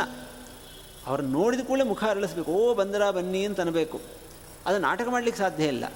ಅದು ಒಳಗಿನಿಂದ ಅನಿಸ್ಬೇಕು. ಅನಿಸ್ಲಿಲ್ಲ ಅಂದರೆ ಏನು ಮಾಡಬೇಕು? ಕೊನೆಯ ಪಕ್ಷ, ಅಯ್ಯೋ, ನಮಗೆ ಹೀಗೆ ಅನಿಸ್ತಾ ಇದೆ, ಇದು ಸರಿಯಲ್ಲ, ಹೀಗೆ ಭಗವಂತನ ಅನುಗ್ರಹಕ್ಕೋಸ್ಕರ ನಾನು ಇವರಲ್ಲಿ ಭಗವಂತನನ್ನು ಕಾಣಬೇಕು ಅನ್ನೋದನ್ನು ಮನಸ್ಸಿಗೆ ತಂದುಕೊಂಡು ಮಾಡ್ತಾ ಹೋಗಬೇಕು. ಈಗ ಮಾಡ್ತಾ ಮಾಡ್ತಾ ಅದು ಅಭ್ಯಾಸ ಆಗುತ್ತೆ. ದರ್ಶನ, ಸ್ಪರ್ಶನ, ಅವರ ಪಾದವನ್ನು ಮುಟ್ಟಿ ನಮಸ್ಕಾರ ಮಾಡುವಂಥದ್ದು, ಆಲಾಪೈಹಿ ಅವರ ಜೊತೆ ಕೂತು ಮಾತಾಡಬೇಕು. ಅತಿಥಿಗಳ ಜೊತೆಗೆ ಅಲ್ಲೂ ಜ್ಞಾನಿಗಳು ಬಂದಿದ್ದಾರೆ. ಆತಿಥ್ಯ, ಮತ್ತು ಅವರಿಗೇನು ಊಟ, ತಿಂಡಿ ರಾತ್ರಿ ಮಲ್ಕೊಳ್ಳೋದಾದರೆ ಅದಕ್ಕೆ ಬೇಕಾದಂಥ ಒಳ್ಳೆ ವ್ಯವಸ್ಥೆ, ಏನು ಬೇಕು ನಿಮಗೆ, ಏನು ಅಂತ ಕೇಳುವಂಥದ್ದು ಹೀಗೆ ಅದೆಲ್ಲವನ್ನು ಅವನು ಮಾಡಿದ್ದಾನೆ. ಅವ್ರು ಹೇಳ್ತಾರೆ, ನಿನ್ನ ಈ ಎಲ್ಲ ವಿಧವಾದಂಥ ಆತಿಥ್ಯದಿಂದ ನನಗೆ ಬಹಳ ಸಂತೋಷ ಆಗಿದೆ. ನೀನು ಮಹಾಭಗವದ್ಭಕ್ತನಿದ್ದಿ ನಿನ್ನ ಕಥೆ ಸಾಮಾನ್ಯವಾದದ್ದಲ್ಲ, ಈ ಕಥೆಯನ್ನು ಈ ಭೂಮಿಯಲ್ಲಷ್ಟೇ ಅಲ್ಲ, ಸ್ವರ್ಗಲೋಕದಲ್ಲೂ ದೇವತೆಗಳು ಅದನ್ನು ಹೇಳ್ತಾರೆ. ಅವರು ಹೇಳಿದ್ದನ್ನು ಕೇಳಿ ಗಂಧರ್ವರು ಅದನ್ನು ಪದ್ಯ ಕಟ್ಟಿ ಹಾಡ್ತಾರೆ. ಕರ್ಮಾವದಾತಮೇತತ್ತೇ ಗಾಯಂತೆ ಸ್ವಸ್ತ್ರಿಯೋ ಮುಹು ಕೀರ್ತಿಂ ಪರಮಪುಣ್ಯಾಂಚ ಕೀರ್ತಿ ಇಷ್ಯತಿ ಭೂರಿಯಂ. ಈ ಭೂಮಿ ನಿನ್ನ ಕಥೆಯನ್ನು ಹೇಳ್ತಾನೇ ಇರುತ್ತೆ ಅಂತ ಹೇಳಿ ಹೇಳಿದ್ದಾರೆ. ಇದನ್ನು ಇಷ್ಟು ಅಂಬರೀಷ ಮಹಾರಾಜನ ಕಥೆಯನ್ನು ಹೇಳಿ ಭಾಗವತ ಒಂದು ಸ್ವಲ್ಪ ಹಾದಿ ತಪ್ಪಿಸುವಂತಹ ಸರಿಯಾಗಿ ತಿಳ್ಕೊಳ್ಳದೆ ಹೋದರೆ ನಾವು ತಪ್ಪೇ ತಿಳುವ ತಿಳಿಬೇಕು ಅಂತ ಒಂದು ಮಾತನ್ನು ಹೇಳುತ್ತೆ. ಏವಂ ವಿಧ ಅನೇಕ ಗುಣಸ್ಸರಾಜ. ಪರಾತ್ಮನಿ ಬ್ರಹ್ಮಣಿ ವಾಸುದೇವೆ ಕ್ರಿಯಾಕಲಾಪೈ ಸಮವಾಹ ಭಕ್ತಿಂ. ಭಕ್ತಿಯನ್ನು ಮಾಡಿದ, ಎಲ್ಲ ಮಾಡಿದ, ಇದೆಲ್ಲ ಹೇಳಿ, ಯಯಾ ವಿರಿಂಚಾದಿ ಮಧಿಶ್ಚಕಾರ. ಬ್ರಹ್ಮಾದಿ ದೇವತೆಗಳನ್ನು ಕೂಡ ಮೀರಿಸಿಬಿಟ್ಟ ಅಂಬರೀಷ ಅನ್ನುವಂಥ ಒಂದು ಮಾತು ಬಂದಿದೆ. ಇಂಥ ಬೇರೆ ಬೇರೆ ಸಂದರ್ಭಗಳು ಬರ್ತವೆ. ಪ್ರಹ್ಲಾದ, ಯಾರು ಸ್ತೋತ್ರ ಮಾಡಿದರೂ ಶಾಂತನಾಗದೇ ಇರತಕ್ಕಂತಹ ನರಸಿಂಹನನ್ನು ತನ್ನ ಸ್ತೋತ್ರದಿಂದ ಶಾಂತಗೊಳಿಸಿದ. ತನ್ಮೂಲಕ ಬೇರೆ ದೇವತೆಗಳಿಗಿಂತಲೂ ಪ್ರಹ್ಲಾದ ಶ್ರೇಷ್ಠ ಅನ್ನುವಂಥ ಭಾವನೆ ಬರುತ್ತೆ. ಇಂಥ ಬೇರೆ ಬೇರೆ ಘಟನೆಗಳು ನಡೀತವೆ. ಯಾರು ಅವರ ಯೋಗ್ಯತೆಯಲ್ಲಿ ತುಂಬ ಮೇಲಿರ್ತಾರೋ ಅಂಥವರನ್ನೂ ಮೀರಿಸಿದರು ಅನ್ನೋ ಮಾತನ್ನು ಕೆಳಗಿನವರಿಗೆ ಹೇಳುವಂತಹ ಸಂದರ್ಭ ಬರುತ್ತೆ. ಬ್ರಹ್ಮದೇವರ ಮಹಿಮೆ ಏನು? ಅಂಬರೀಷನ ಮಹಿಮೆ ಏನು? ಆದರೆ ಬ್ರಹ್ಮದೇವನನ್ನು ಇವನು ಮೀರಿಸಿದ ಅಂತ ಹೇಳ್ತಾರೆ. ಇದಕ್ಕೆ ಈ ಥರದ ಮಾತುಗಳನ್ನು ಹುಷಾರಾಗಿ ಅರ್ಥ ಮಾಡ್ಕೊಳ್ಬೇಕು. ಹೇಗೆ ಅರ್ಥ ಮಾಡ್ಕೊಳ್ಬೇಕು? ತಪ್ಪಲ್ವಾ? ಬ್ರಹ್ಮದೇವರನ್ನ ಮೀರಿಸಿದ್ದಾನೆ ಅಂತ ಹೇಳಿಬಿಟ್ಟಿದ್ದಾರೆ. ಅದನ್ನು ಹೇಗೆ ಹುಷಾರಾಗಿ ಅರ್ಥ ಮಾಡ್ಕೊಳ್ಳೋದು? ಆ ಮಾತನ್ನು ತಪ್ಪಂತ ಹೇಳಬೇಕಾ ಅಂತಂದರೆ, ಅದಕ್ಕೆ ನಮ್ಮ ಗುರುಗಳು, ಶ್ರೀ ವಿಶ್ವೇಶತೀರ್ಥರು ಒಂದು ದೃಷ್ಟಾಂತ ಕೊಡ್ತಾ ಇದ್ದರು ಸ್ವಾತಂತ್ರ್ಯ ದಿನಾಚರಣೆ, ಅದು ಇದು ಸಂದರ್ಭ ಬರುತ್ತೆ. ಆ ಒಂದು ಚಿಕ್ಕ ಮಗುವಿಗೆ ನಾಲ್ಕು ಲೈನ್ ಬಾಯಿಪಾಠ ಮಾಡಿಸಿಬಿಟ್ಟು ಅದನ್ನಲ್ಲಿ ಭಾಷಣಕ್ಕೆ ನಿಲ್ಲಿಸ್ತಾರೆ ಮೈಗೆ ಎದುರುಗಡೆ. ಅಲ್ಲಿ ಗಂಟೆಗಟ್ಟಲೆ ಅದ್ಭುತವಾಗಿ ಉಪನ್ಯಾಸ ಮಾಡುವಂಥ ದೊಡ್ಡವರಿರ್ತಾರೆ ಆದರೆ ಅವರಿಗಿಂತ ಮುಂಚೆ ಆ ಮಗುವಿಗೆ ಅವಕಾಶ ಕೊಟ್ಟು ಅದಕ್ಕೆ ಚೆನ್ನಾಗಿ ಅಭ್ಯಾಸ ಮಾಡಿಸಿ ಅದು ಹೇಳಿದ ಮೇಲೆ ಚೆನ್ನಾಗಿ ಹೇಳಿದಾಗ ಎಲ್ಲರೂ ಸಂತೋಷದಿಂದ ಚಪ್ಪಾಳೆ ಹೊಡಿತಾರೆ. ಆ ಚಪ್ಪಾಳೆ ನೋಡಿದರೆ ಆಮೇಲೆ ಒಂದು ಗಂಟೆ ಉಪನ್ಯಾಸ ಮಾಡಿದವ್ರಿಗೂ ಅಷ್ಟು ಚಪ್ಪಾಳೆ ಬಿದ್ದಿರೋದಿಲ್ಲ. ಅಷ್ಟು ಚಪ್ಪಾಳೆ ಅಲ್ಲಿ ಬಿದ್ದಿರುತ್ತೆ. ಯಾರಾದರೂ ಅದನ್ನು ಪರಿಗಣಿಸಿಬಿಟ್ಟು, ಏ, ಇಲ್ಲ, ಅವರಿಗಿಂತಲೂ ಈ ಮಗುವೆ ಯೋಗ್ಯತೆಯಲ್ಲಿ ದೊಡ್ಡದಿದೆ. ಯಾಕೆ ಅಂದರೆ ಅವ್ರಿಗೆ ಬಿದ್ದ ಚಪ್ಪಾಳೆಗಿಂತ ಈ ಮಗುವಿಗೆ ಚಪ್ಪಾಳೆ ಜಾಸ್ತಿ ಬಿದ್ದಿದೆ. ಅವರ ಉಪನ್ಯಾಸ ಆದಮೇಲೆ ಜನರ ಮುಖ ಎಷ್ಟು ಅರಳಿತ್ತೋ ಅದಕ್ಕಿಂತ ಜಾಸ್ತಿ ಮಗುವಿನ ಉಪನ್ಯಾಸದ ಮೇಲೆ ಅರಳಿದೆ. ಈ ಎಲ್ಲ ಕಾರಣಗಳಿಂದ ಈ ಮಗು ಅವರಿಗಿಂತ ಜ್ಞಾನಿ ಅಂತ ತೀರ್ಮಾನ ಮಾಡ್ತಾರ ಹಾಸ್ಯಾಸ್ಪದ. ಯಾರಾದರೂ ಹಾಗೆ ಅಂದರೆ ಅವನನ್ನು ಜನ ನಕ್ಕು ಬಿಟ್ಟು ನೀನು ಬುದ್ಧಿ ಇಲ್ಲ ಅಂತ ಹೇಳ್ತಾರೆ. ಅಂದರೆ ಪುರಾಣದ ಭಾಷೆಯೂ ಹೀಗಿರುತ್ತೆ. ನಮಗೆ ಅದು ಗೊಂದಲ ಮೂಡಿಸುತ್ತೆ, ಆದರೆ ಪುರಾಣಗಳನ್ನು ಸರಿಯಾಗಿ ಅರ್ಥ ಮಾಡಿಕೊಂಡವರಿಗೆ ಅಲ್ಲಿ ಏನು ಅರ್ಥ ಆಗಬೇಕು ಅದು ಆಗುತ್ತೆ. ಅದನ್ನು ಹೀಗೆ ಅರ್ಥ ಮಾಡ್ಕೊಳ್ಬೇಕು ಅಂತ ಹೇಳ್ತಾರೆ ಶ್ರೀಮದ್ ಆಚಾರ್ಯರು ಭಾಗವತ ತಾತ್ಪರ್ಯದಲ್ಲಿ. ಅನೇಕ ಸಂದರ್ಭಗಳಲ್ಲಿ ಹೇಳ್ತಾರೆ, ಇಲ್ಲೂ ಹೇಳಿದ್ದಾರೆ ಅದನ್ನು ದೇವತೆಗಳು ಎಷ್ಟೋ ಸಂದರ್ಭಗಳಲ್ಲಿ ತಮ್ಮ ಕೀರ್ತಿಗಿಂತಲೂ ಬೇರೆ ಕೆಲವು ಭಕ್ತರ ಕೀರ್ತಿ ಹೆಚ್ಚಾಗುವಂತೆ ನಡ್ಕೊಳ್ತಾರೆ. ಈ ಅಂಬರೀಷ್ ಮಹಾರಾಜನ ಕಥೆಯಲ್ಲಾಗಿದ್ದು ಹೀಗೆ.